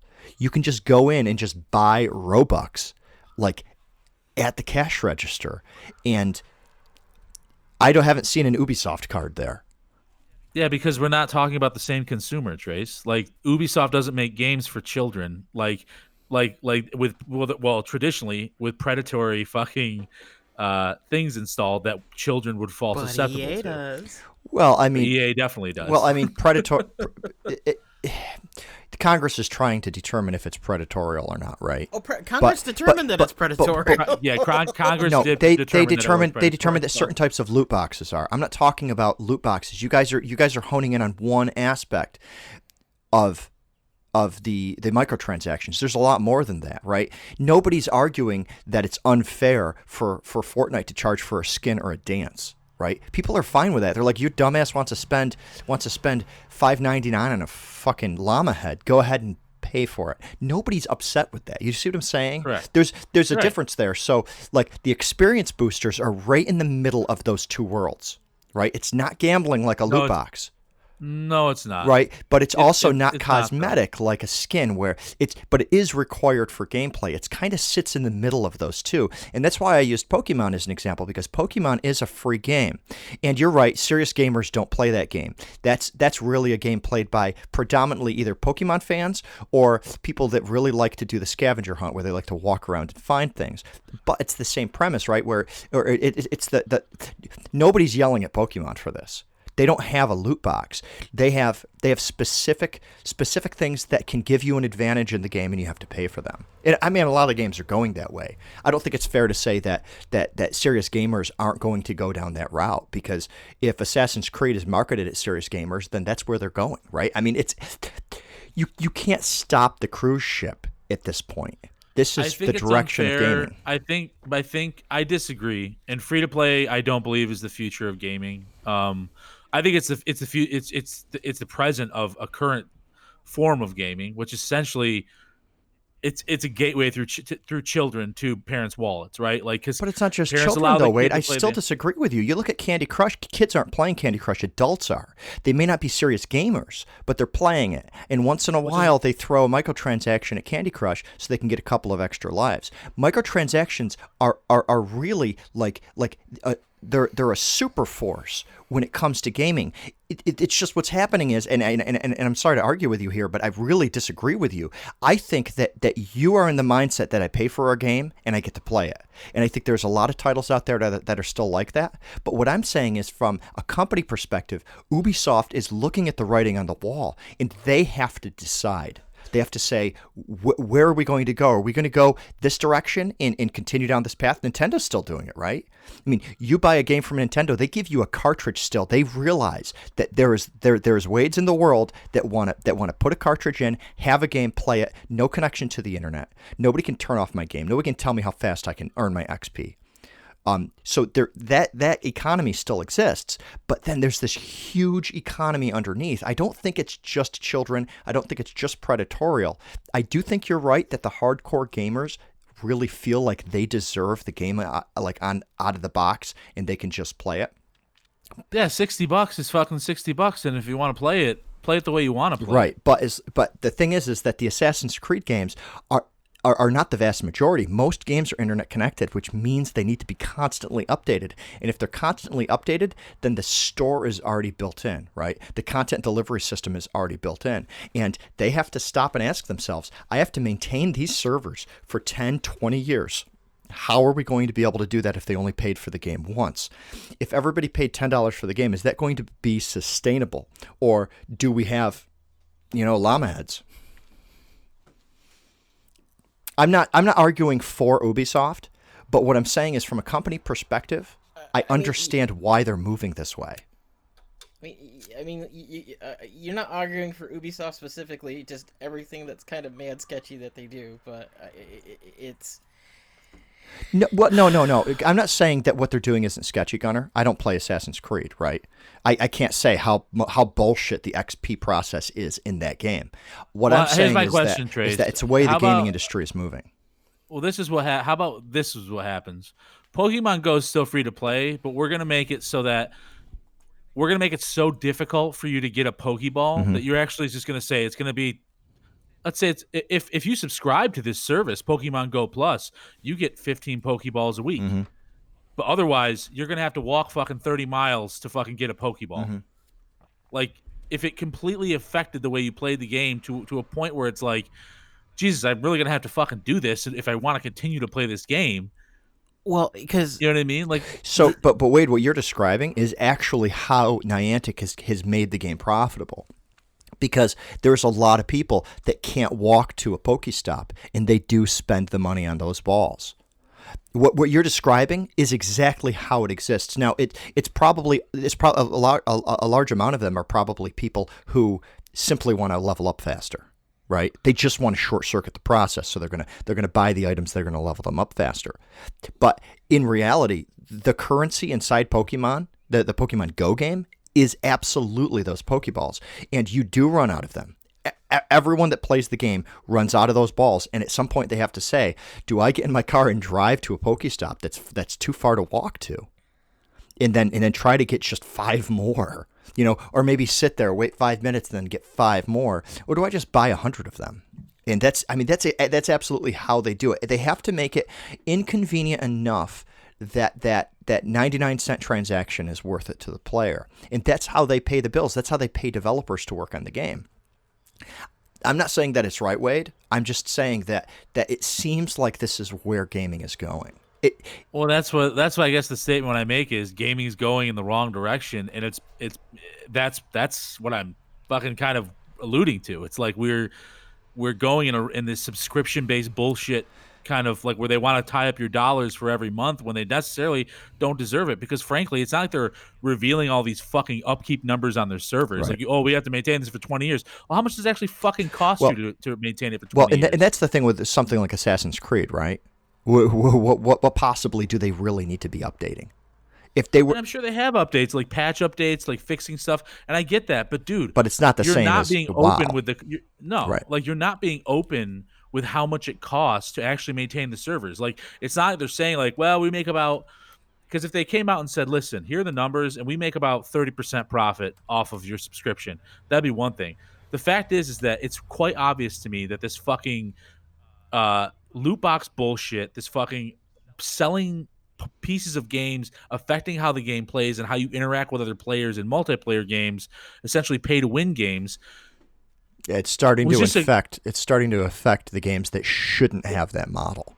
It's a greedy shit pig move that's not fucking healthy. A greedy shit pig is never good for anybody. Well, and and and including the fuck, except for the pockets of the fucking people that run the. the other thing that you have to kind of acknowledge about this is one of the things that came out after um just before um Bungie split off from Activision was they're doing real-time analytics on the game itself and they deliberately were manipulating the percentages on the in-game loot boxes versus the out-game loot boxes so they could get people hooked. Well, yeah, that's the other thing that's kind of fucked up. Like they take these gambling elements Mm-hmm. and and have have taken it down to a science, and then they apply them to loot box boxes, and then they tr- they you know EA or whoever the fuck went up in front of Congress lately that that Surprise woman the- mechanics. yeah, we we don't. It's not gambling. We call it surprise oh, mechanics. Oh, gosh. And literally, you could hear people's eyes fucking. We call it surprise Congress, mechanics, like, but the source Well, code was- came from a slot machine. It, it, it, Listen, it was it's UK not par- murder. it, it was it's UK postpartum Parliament. but- abortion. Yeah. Not murder. I aborted that child 30 years after out of, after it came out Yeah, of the womb. it, I mean, no, it's it's an abortion. it's a though. f- it's a it's it's it's a family adjustment mechanism. yeah, like it's this is my problem. It's a shit pig move.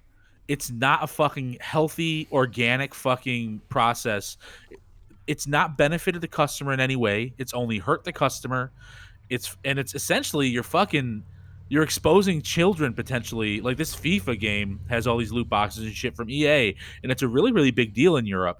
And you're exposing children at young ages to, I mean, essentially slot machines. Did- like you're have- getting them fucking hooked on slot machines. now, now I'm going to take this into the physical world a little bit. Have you seen arcades? I mean, yeah, I went to a Dave Buster's like a couple years ago. Have you seen the ticket spools that you can pick up with the claw machine? Uh, Like, like you can win Yeah, like kind two thousand of. tickets. You could pick up those tickets with the claw hand. Like you're actually putting money in and gambling for those tickets. And there's always been kind of the gambling aspect with the games, but usually you get so few tickets that it doesn't matter how good you are with the game. But well, then, like, used the claw machine used to teach you like, okay, it's kind of rigged. Yeah, Like it's rigged. Yeah, because it lets go. learn, it lets right? go of like 99 out of 100 of them. The claw doesn't even Yeah. compress, right? And there's something in there, I- I- and I get that. But but the arcade has kind of always been this idea that if you put a thousand dollars into the machines, you might get a hundred dollars worth of merch back, right? Which is which is about your normal your normal uh, uh, uh, return rate anyway.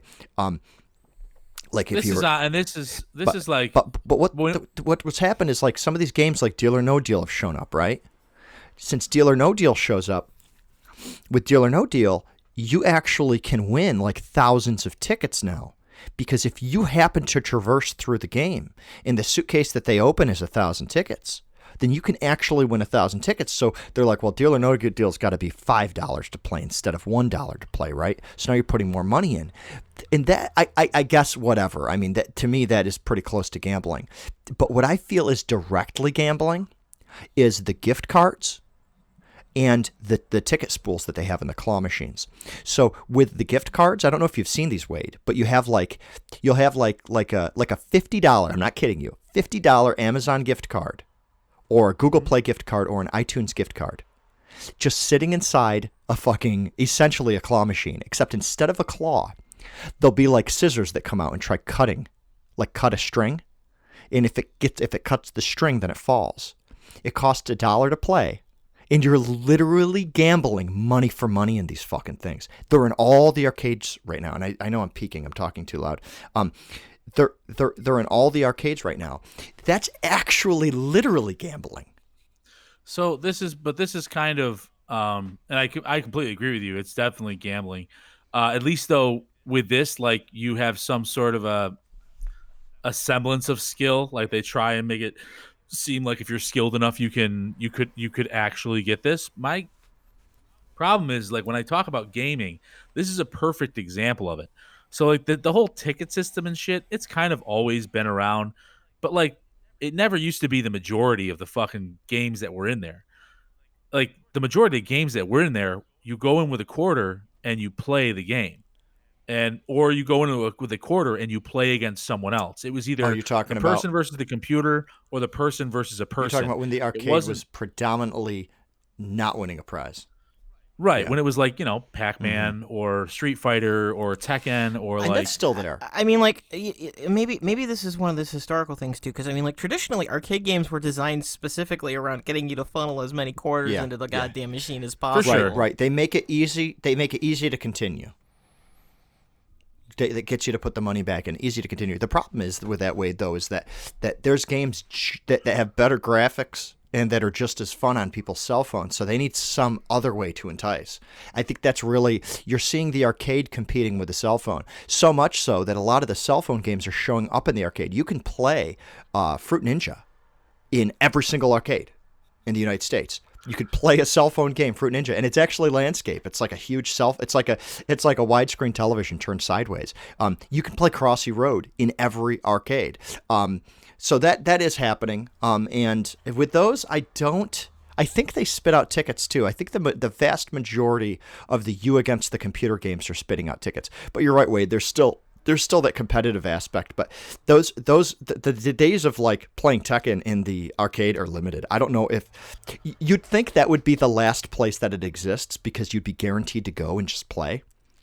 But I think that it's like the cultural aspect of fighting games is is being lost. It's Well, you can do it on your couch now. Like it's just so easy to get the same experience on your except at home. So I I get it. Yeah. You know what I mean? I I understand. Like and I can, you know, It- it's as easy as, "Hey, Trace, let's play fucking Diablo tonight." And, you know, you download Diablo and we play together. You know what I mean? And we don't have to go not that Diablo's a Diablo's a PC game primarily and console, but like Mhm.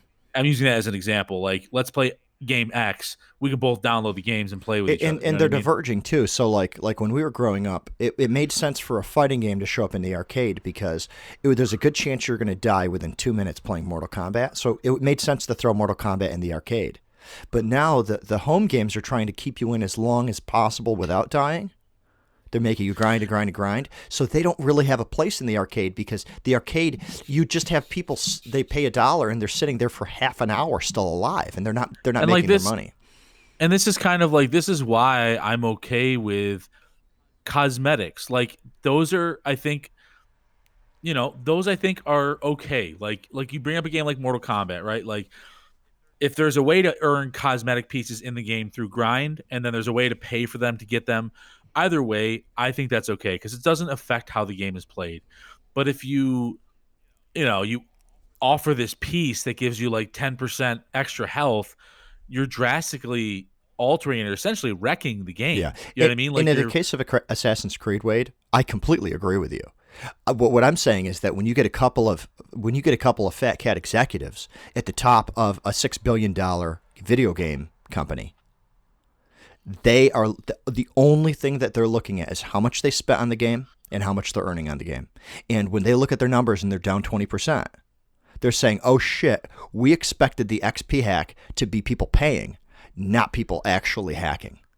Well, the problem is that they're down 20% because of a fucking because of the market, not because the game failed. The game is what got these guys to these high levels and what got other investors to invest money.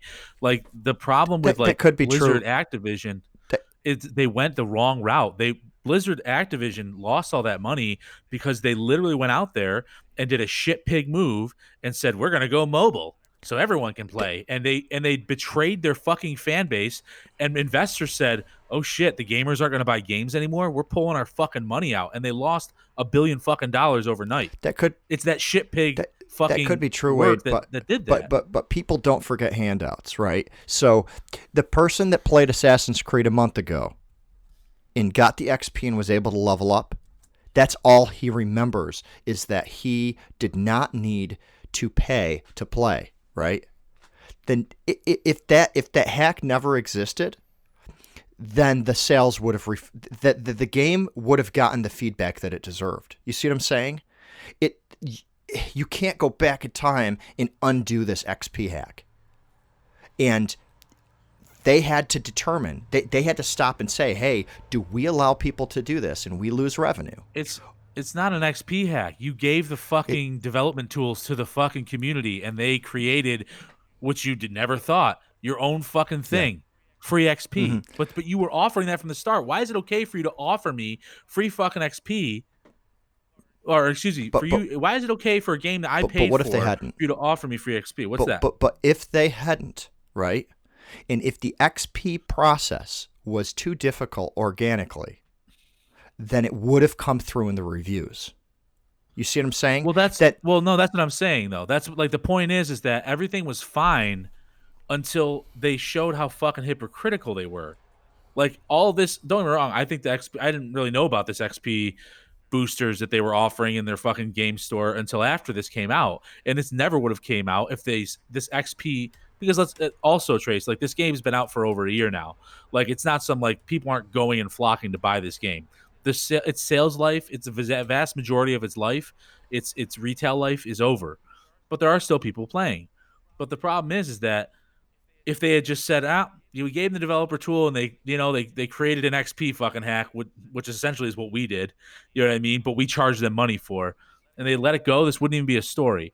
But instead, they said, "Well, fuck that! Like, we we want you to tr- pay five, six, seven, whatever dollars for it to for our XP hack." It's like this is fucking hypocritical. You just gave me the tools and opened this fucking program to me to be a creator for you essentially to to make this game because that's the point.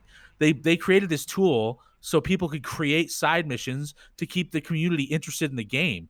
So like you're not even fucking paying your developers to do this shit anymore. You're having the fucking community do it for itself essentially. So it's not like you're doing this great fucking favor. You're trying to keep interest in your game and putting it on the not on the backs of your employees, but on the backs of the people that already paid you 60 plus games for the fucking game. And then they create what they wanted to, a fucking XP hack so they could, you know, so people could actually play the game they wanted to play, how, how they wanted to play it, and you got pissed off about it and all butthurt. And that's bullshit. Yeah. I, I, I see what you're saying, Wade, but I mean, if you go back to the 2017 reviews of this game, they specifically said that this game requires tons of grinding and you have to do side quests to earn your XP. This is th- somebody short circuited the process.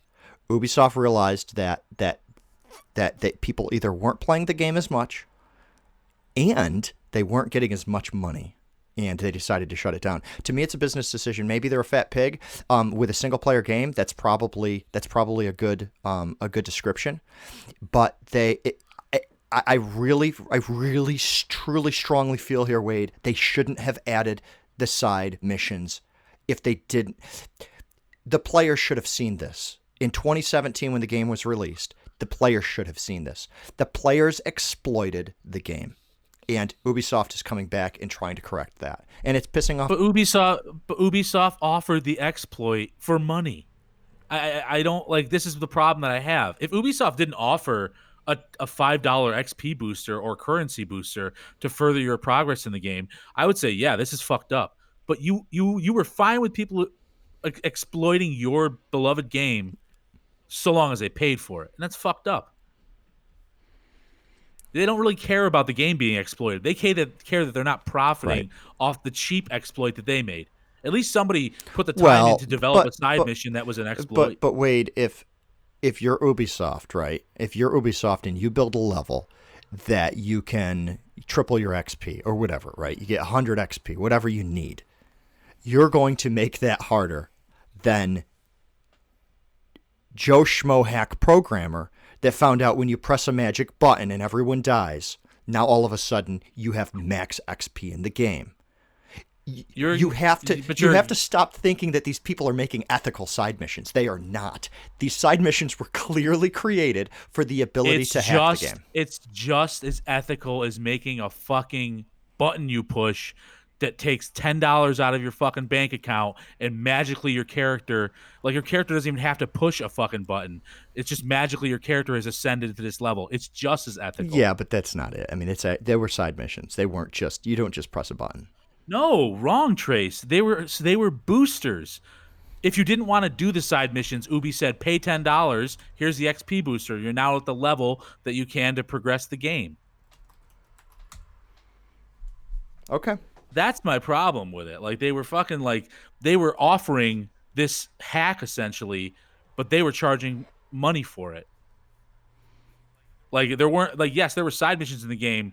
That's not what I'm I'm fine with the side missions and I'm fine with the game saying, "Hey man, you got to do these side missions or you're not going to be able to progress the main story." Totally okay with that. Where the problem is, is that where they where Ubisoft offers, "Hey, for $5, you're automatically boosted to this to this level so you can just you don't have to do the side missions, you can just go on with the main gameplay." Right, right, right. Yeah. All right, I can't argue with that. I, li- I live on I live on I live on old boring games now at this point anyways like DOS era. I can't do I can't do triple capitalism. What are you pl- what are you playing now? What's Gunner? What's in your So what are you playing? um I've been getting into Final Fantasy 14, but Isn't that an online yes, it game? is. Do you pay a subscription for that Yes. or? Gotcha. But that's kind of transparent, you know. It's it's just hey, pay. Yeah, you pay it to play. You know, it's you- pay to get a subscription to gain access to their servers. I I get that. I'm not like against that. Like I'm, that's fine. I, you know, uh, U- Ubi's like, yeah, I, the, the the industry itself is kind of like in this stage of like, there's going to be some very ugly deflation very soon. Well, they've they've now all over the world. It's not just America. It's plenty of different countries. They've now now the eye of government has like been cast upon thee, and that now it's going to be problems for the for the industry. It's just like online gambling, right? I mean, when it first came Yes. out, it, there was no regulation, and then over years and years and years, it's finally kind of been regulated.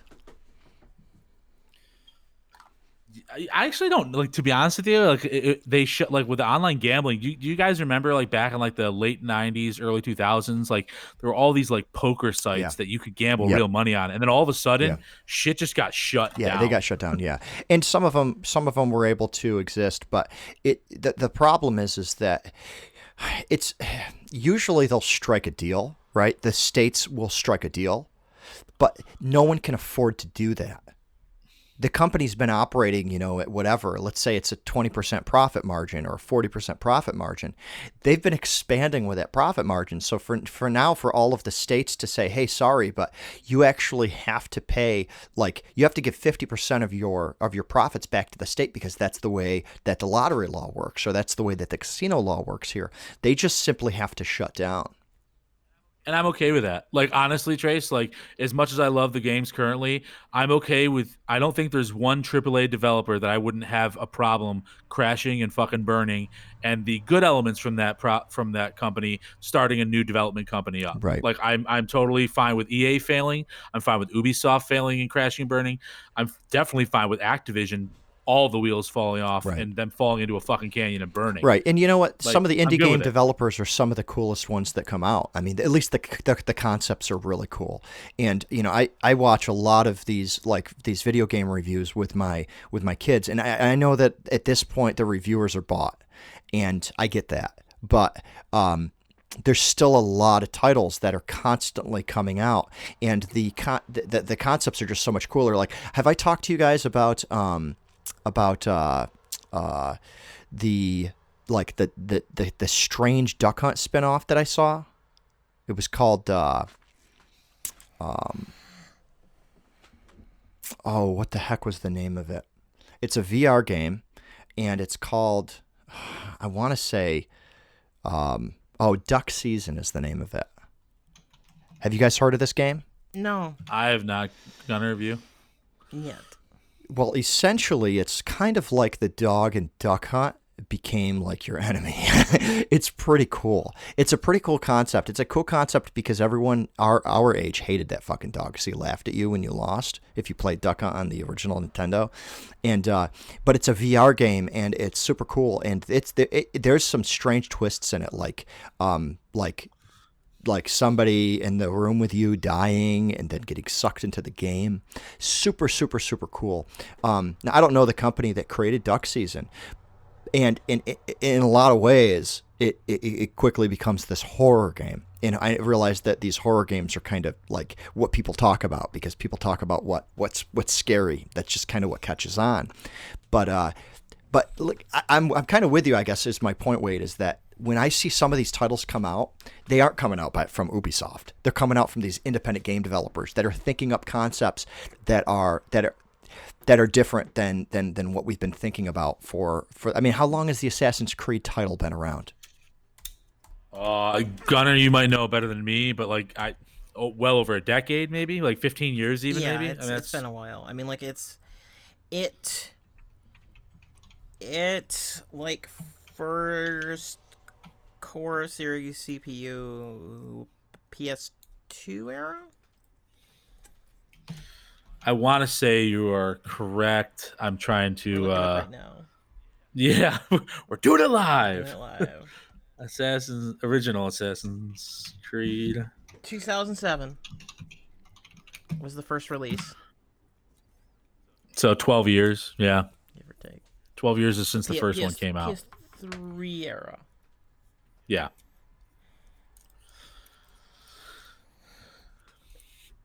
Yeah. So you know, you have a game like that. It's it's been around. It has the followers. They know that certain people are going to buy it just for historical reasons.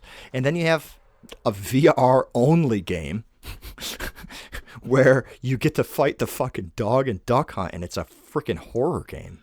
How did they? uh Because I would imagine Duck Hunt is a Nintendo license, isn't it? Like, how do they get the licensing for that I- to use that, especially in that regard? It, it's it's interesting too because it looks like a Nintendo. I mean, it's it's a very very interesting premise where you get sucked into this game, and it it seems like it seems like they would be in violation of something, but then I stop and wonder. I'm like, what about Duck Hunt is actually copyrightable? That you're shooting a bird. That there's a dog Um, I mean, as because long as they don't they- use footage from the original game. They don't use graphics from the original game. They use the concept. So I don't know. I don't know how they. Um, I don't know how they avoided that. But Well, 'cause- I also don't think that it's. And sorry, Gu- I'm sorry, Gunner. I'm not letting you talk. But I don't think that they. I don't think that this game has hit the masses because VR is required. So it's very difficult for them to have sales. You see what I'm saying? yeah. Gunner, go ahead. Well, I don't know if you've seen uh, because there there was a. Uh, actually, did it? Okay, so, so I take that back. So it was published by Nintendo, but uh, have you seen Cadence of Hyrule yet? Uh, yes, I, yeah, but uh, Nintendo, yeah. So that's like from the um makers of uh, uh, Dance of the ne- Crypt of the Necro- Crypt of the, the- Necro Dancer. Necro Dancer. That's it. But that was in conjunction with Nintendo. Yeah. Nintendo gave them the licensing for that, correct? Because I was going to see your comparison. Because it, it, it, it's as long as you don't use a Nintendo, as long as you don't use original Nintendo art, their design, and the the the name of the game itself. Like if you're not confusing it, I think you should be okay. Because if they didn't explicitly copyright or you know trademark, or I should say, they didn't explicitly trademark the name of the game, then I guess it's true. I guess what, but I did look at um some of the images. So what, what was the name of it again, Trace? I want to pull it back It's, up. it's Duck called season. Duck Season. Yeah. Duck season, and I go into like images just to look at some of the stills of the game. I'm trying to look because I saw he had a gun in his hand. I mean, that looks like a Nintendo, but the, the gun doesn't. I guess it's a reimagining of all of it. So Yeah, it, it definitely plays off of the concept, like the dog being there. The dog looks very similar to the dog from Duck Hunt. yeah, but, But- it's a Friday, it's it's it's a Five Nights at Freddy's dog, right? Freddy's, yeah, it does look like that. yeah. Yeah. Uh, I'll, but but I guess I guess my point of it, what Wade was, is that you have these these independent game developers really pushing the limits of game content and and and how immer uh, you know how, how immersive they are, and then you have Assassin's Creed, which is playing off of a concept that at this point, um, 2003 to 2019 is is is 16 years Well, 2007. Oh, 2007. 2007. Yeah, but it's a, but still, 12, it's a yeah, 12 year old years. franchise. Um, Right. so, uh, so I, I guess I, I kind of agree with you. Like I, I, I don't want all those people that are employed at those organizations to lose their jobs, but I, I, I'm with you. If if they've turned into the fat cat and they only care about the bottom line, they're, they've kind of they've kind of they've kind of left why they were. Which I never considered Ubisoft like No, that. me neither. Activision is abs- Activision is absolutely like that. EA is absolutely like that. And proof of that is Madden comes out every year. It's the same fucking game, and Call of Duty comes out every year. It's the same fucking game, and like literally a vast majority of their pro- of their properties are just clones of the last one, year in year Right. out. Like you know, like Battlefield is the same way. If you want to like, go to EA's stuff as well, but it's like Ubisoft. I guess I never considered them quite quite like that because they did come out with like newer and different titles. Mm-hmm. But but the fact is, and I truly do believe this, would it suck for the people short term at Ubisoft? Yes. However, there are still very talented developers there that could easily two or three, five of them could band together, say, "Hey, we're gonna fucking make a game," and and we're in a market right now where like they could be successful and they could blow up and have the next big game. You know what I mean? Like I don't I don't feel in this industry they need these titans to exist. Like I think these titans existing actually puts a damper not only on the uh, creativity of the developers, but it also is is abusive essentially to the people that actually buy it, to the customer base, on some level. right. Yeah, I agree. So actually, let's do uh let's do some top. I want to do a couple top five lists, and I'm, I'm glad we can actually get into this because Trace, you've although you typically don't have opinions on gaming, you were quite opinionated on, on gaming today. So I like that. It's not a bad thing. So let's um. I want to do a top five current games list, like games that you're like. No, you know what? Fuck it. Top five games. Period. Video games. I want your top five. Not that you're currently playing, because like a lot of people aren't playing five games. Um, but like your top five video games doesn't any doesn't have to be any console or anything like that. Um, and it doesn't have to be like in any order either. I just want you to list five games, your top five games in your mind all time. And uh, Trace, I'm gonna start with you, and then Gunner, I'm gonna go to you, and then I'll go last. So five games, Trace, that like in your top your top five all time. Sure, yeah. Um, I would say that um, I would probably pick number one, and I know this is quote unquote dated, but I would go for Minecraft for for number one top game. Um, the reason is is that Minecraft is a game where the community created the game that it is today. They the whole online experience is still not curated by Minecraft, Mojang, Microsoft. It's a very very strange online world. It was all created by humans hacking away at the uh, hacking away at the game. So um, I like that. I like the community aspect of it, but I also really like the the the single player gameplay, the multiplayer gameplay. I like the creativity aspect. To me, I think I think that's probably my number one favorite game, even though I don't necessarily play it the most. Um, number two, I would say uh, I would have to go back to the Mario series. I, I don't want to pick one out because I love them all, but one through three, Super Mario World. Um, Oh, you gotta you gotta pick one, and you gotta you gotta pick one. you can't say the series. You gotta pick a game. oh come on. no, sorry, you got to. Fuck you, Super Mario All Stars. It was one cartridge. I had them all on there, so fuck you. Um, that's Found a way around yeah, it. that that would be number two. Um, uh, I g- g- g- the, the the the next three for my top five are going to be difficult. Um, maybe Sonic for three. Um, more because I like him. Um, four. Uh, I probably in four and five I would go towards like Half Life and Counter Strike. Counter Strike not because I liked playing it, but because I really liked the fact that it kind of uh, started the. I, I feel that it started the, the true competitive online gaming. So those would be, those would be my five. Okay, good five. Gunner, you're up. Hmm. So, um, I have to say there was uh a DOS role playing game back in the day called Realms of Arcania. Realms of Arcania. So- I'm googling as you talk. Okay, Keep going. so it, it was uh. So you know, like you had the TSR had the gold box, uh, Advanced Dungeons and Dragons games, which were kind of their own thing.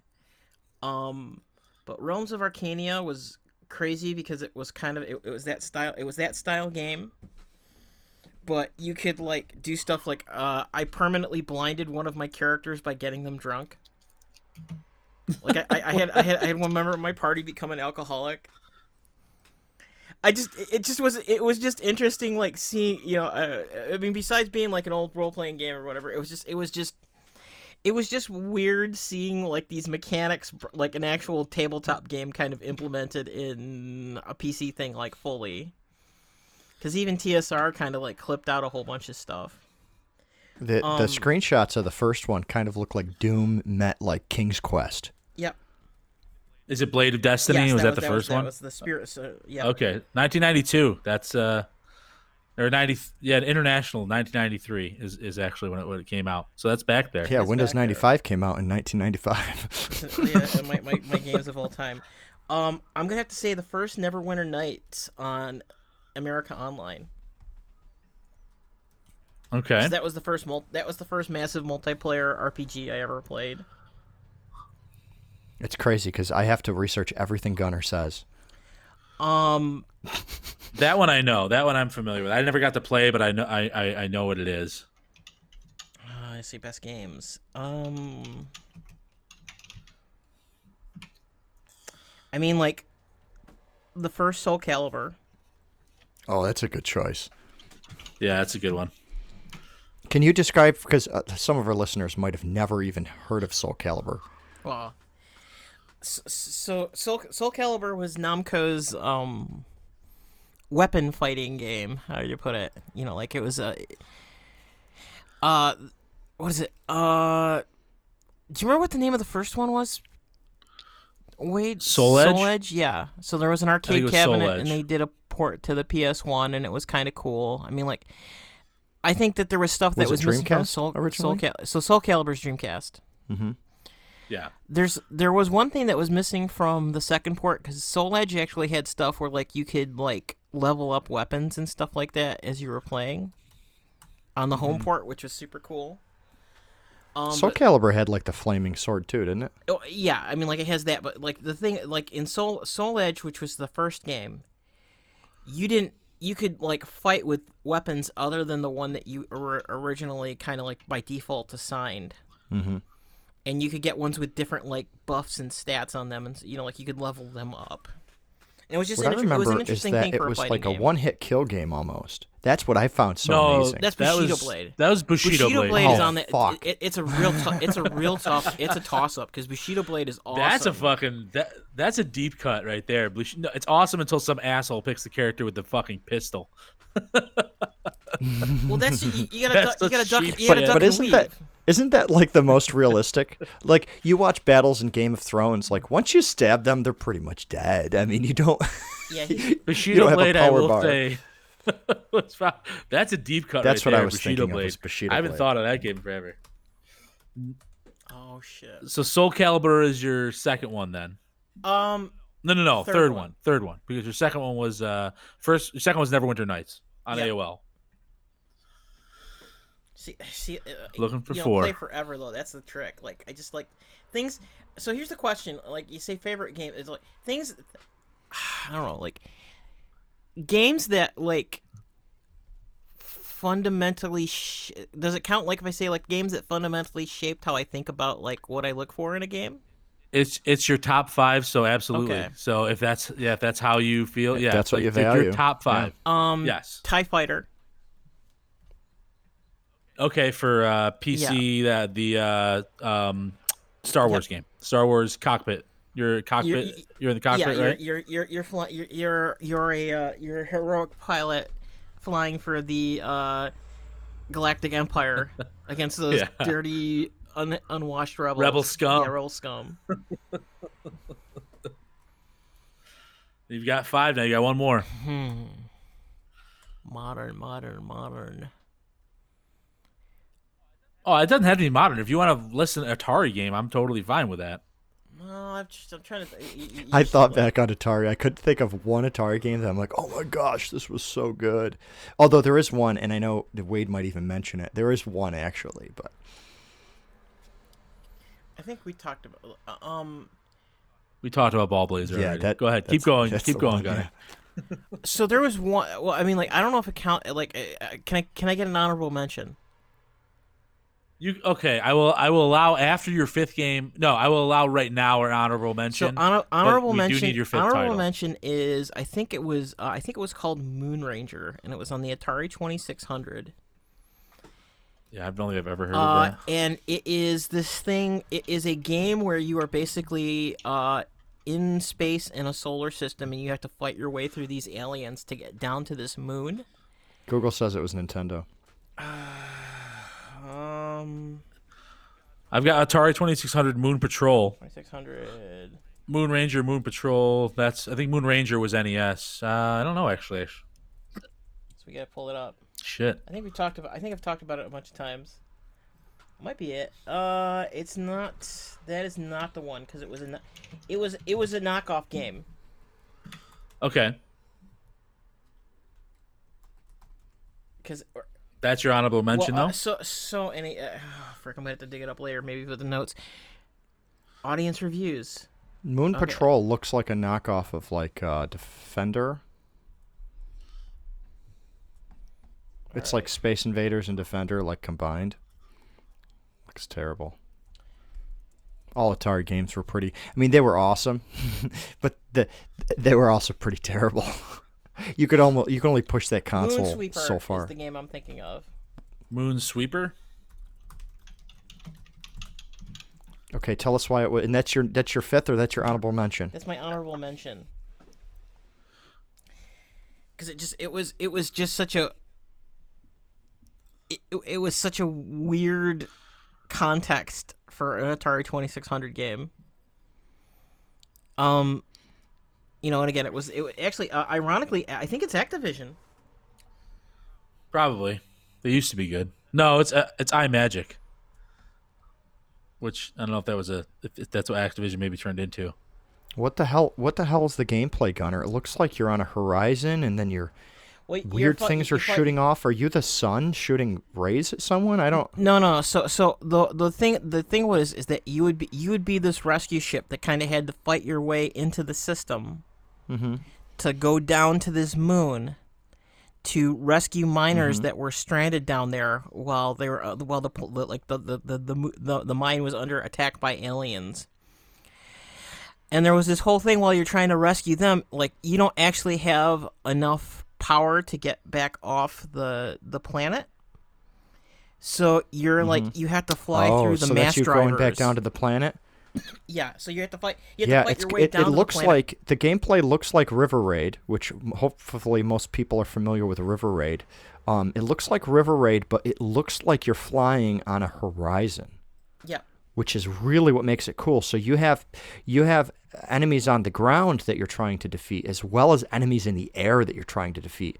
And then once you lift into space, you can see the horizon disappear out from underneath you, which from the in the 2600 days, that was a pretty tough thing to to simulate, right? To simulate landing on a planet that and coming back there's off of the planet. There's planet. some real magic there. Man, Gunner, being worked, some wizardry. This is this is a fucking excellent honorable mention. yeah, I'm surprised this isn't your five. So what's your fifth?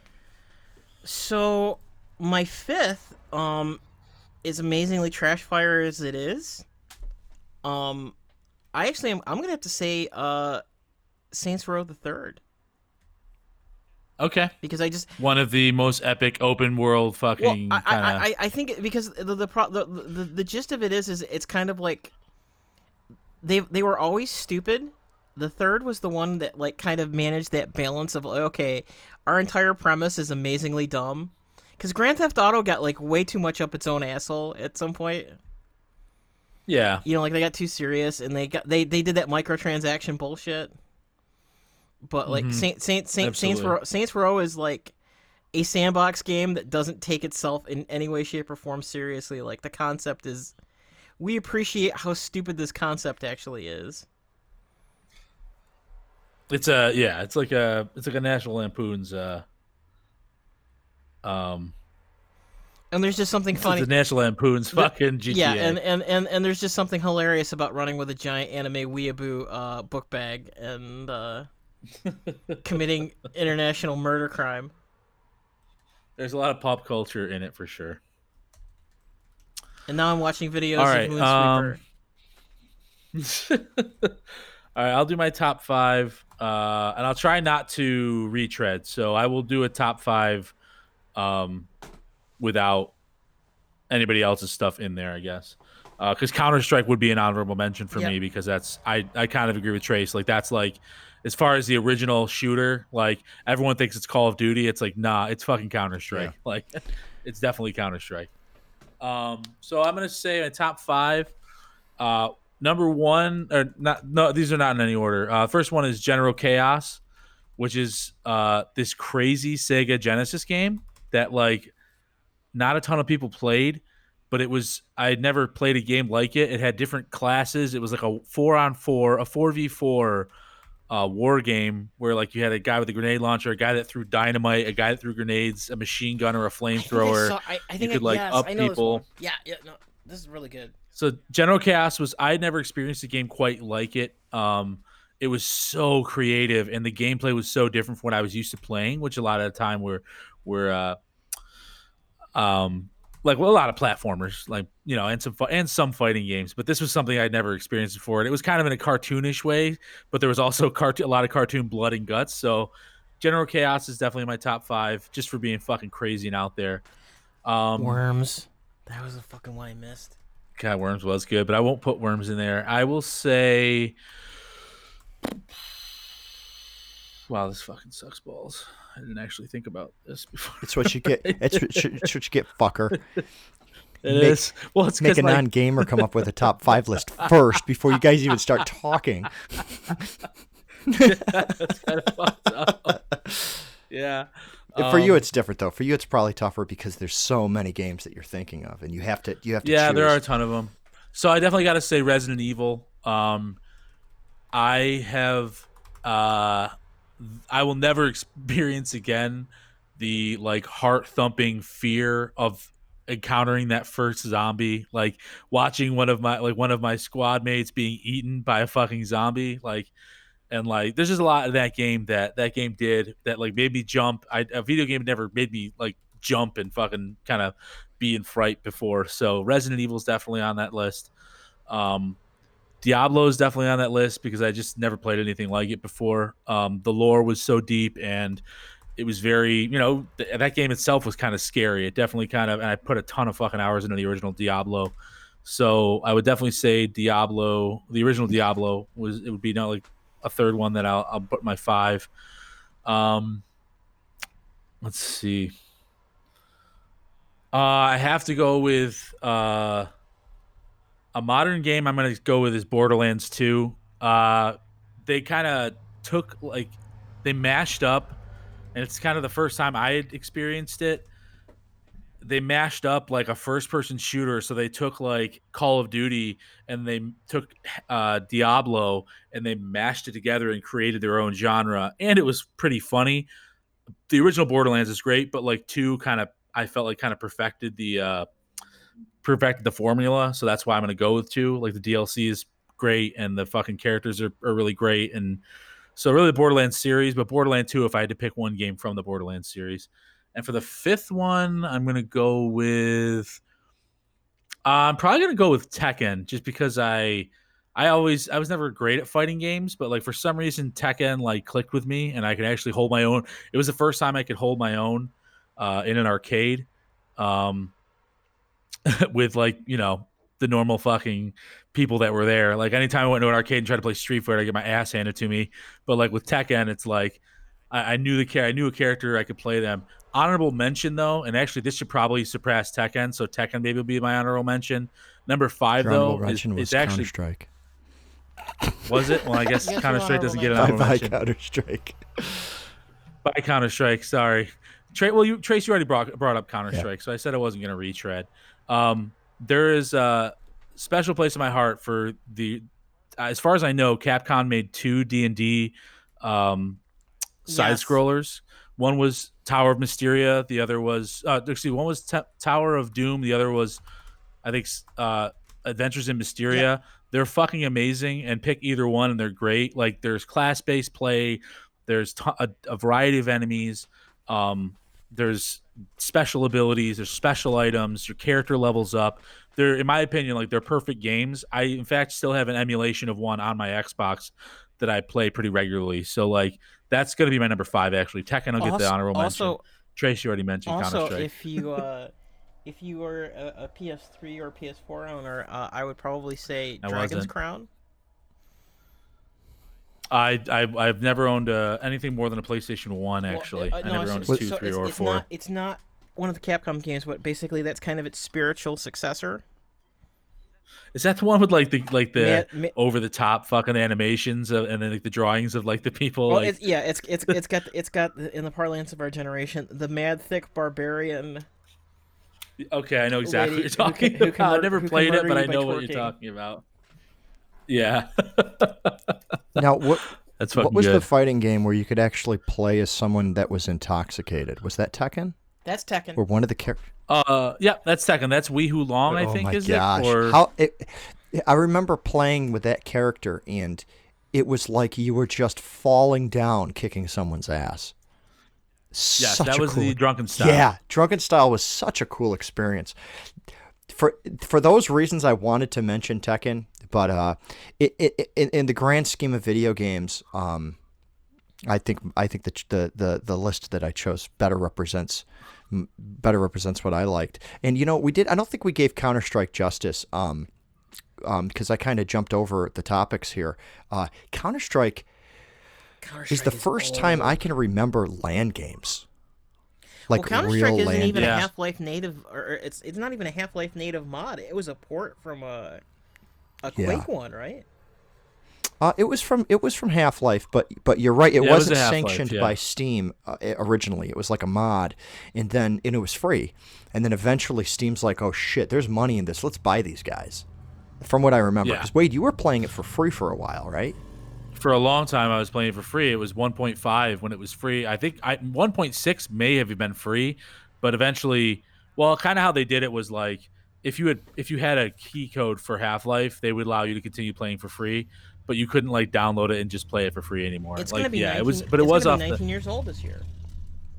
That's fucking And that's crazy, an dude. instance. Oh my That's an instance where a video game created by the fans went went paid, and I don't remember a whole bunch of backlash. Maybe it's because there wasn't like all these these video game podcasts and video game blogs and YouTube YouTubers, but it people were just like, okay, I got to spend thirteen dollars on this game now. Yeah, I think it when it went to I I want to say you didn't have to pay for it until it went until Half Life Two That- came out and they started using the Source engine, Half Life Source, right? Does that sound right? I don't know. I could be wrong. so I take it back. It is officially 20 years old this year. Wow, it is almost old enough to It rele- drink. it- That's it- yeah, it crazy. was- it- it- its uh, first beta was released in June 1999.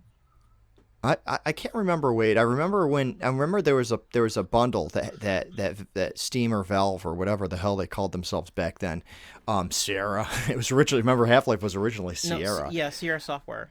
Yeah, and um, there was a bundle that came out with, and it came with Blue Shift, it came with Half Life, it came with Counter Strike. What I don't know is if it could be bought as an, inde- an inde- uh, independent title back then. I don't really remember the history of it, but uh, So Half Life or Counter Strike you get on your own, but then there was just something called the Orange Box. yeah, that because they essentially paid all the developers that created these mods. They ended up paying those guys and buying them. Yeah, So like, yeah, the Orange Box came out for sure. yeah.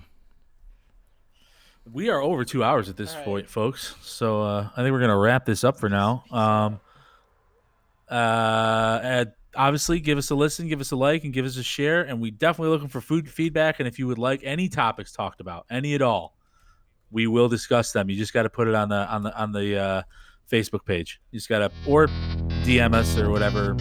You know, if you want a topic talked about. But uh, we bid you adieu and uh, have a great day. Hey, good day, sir by the.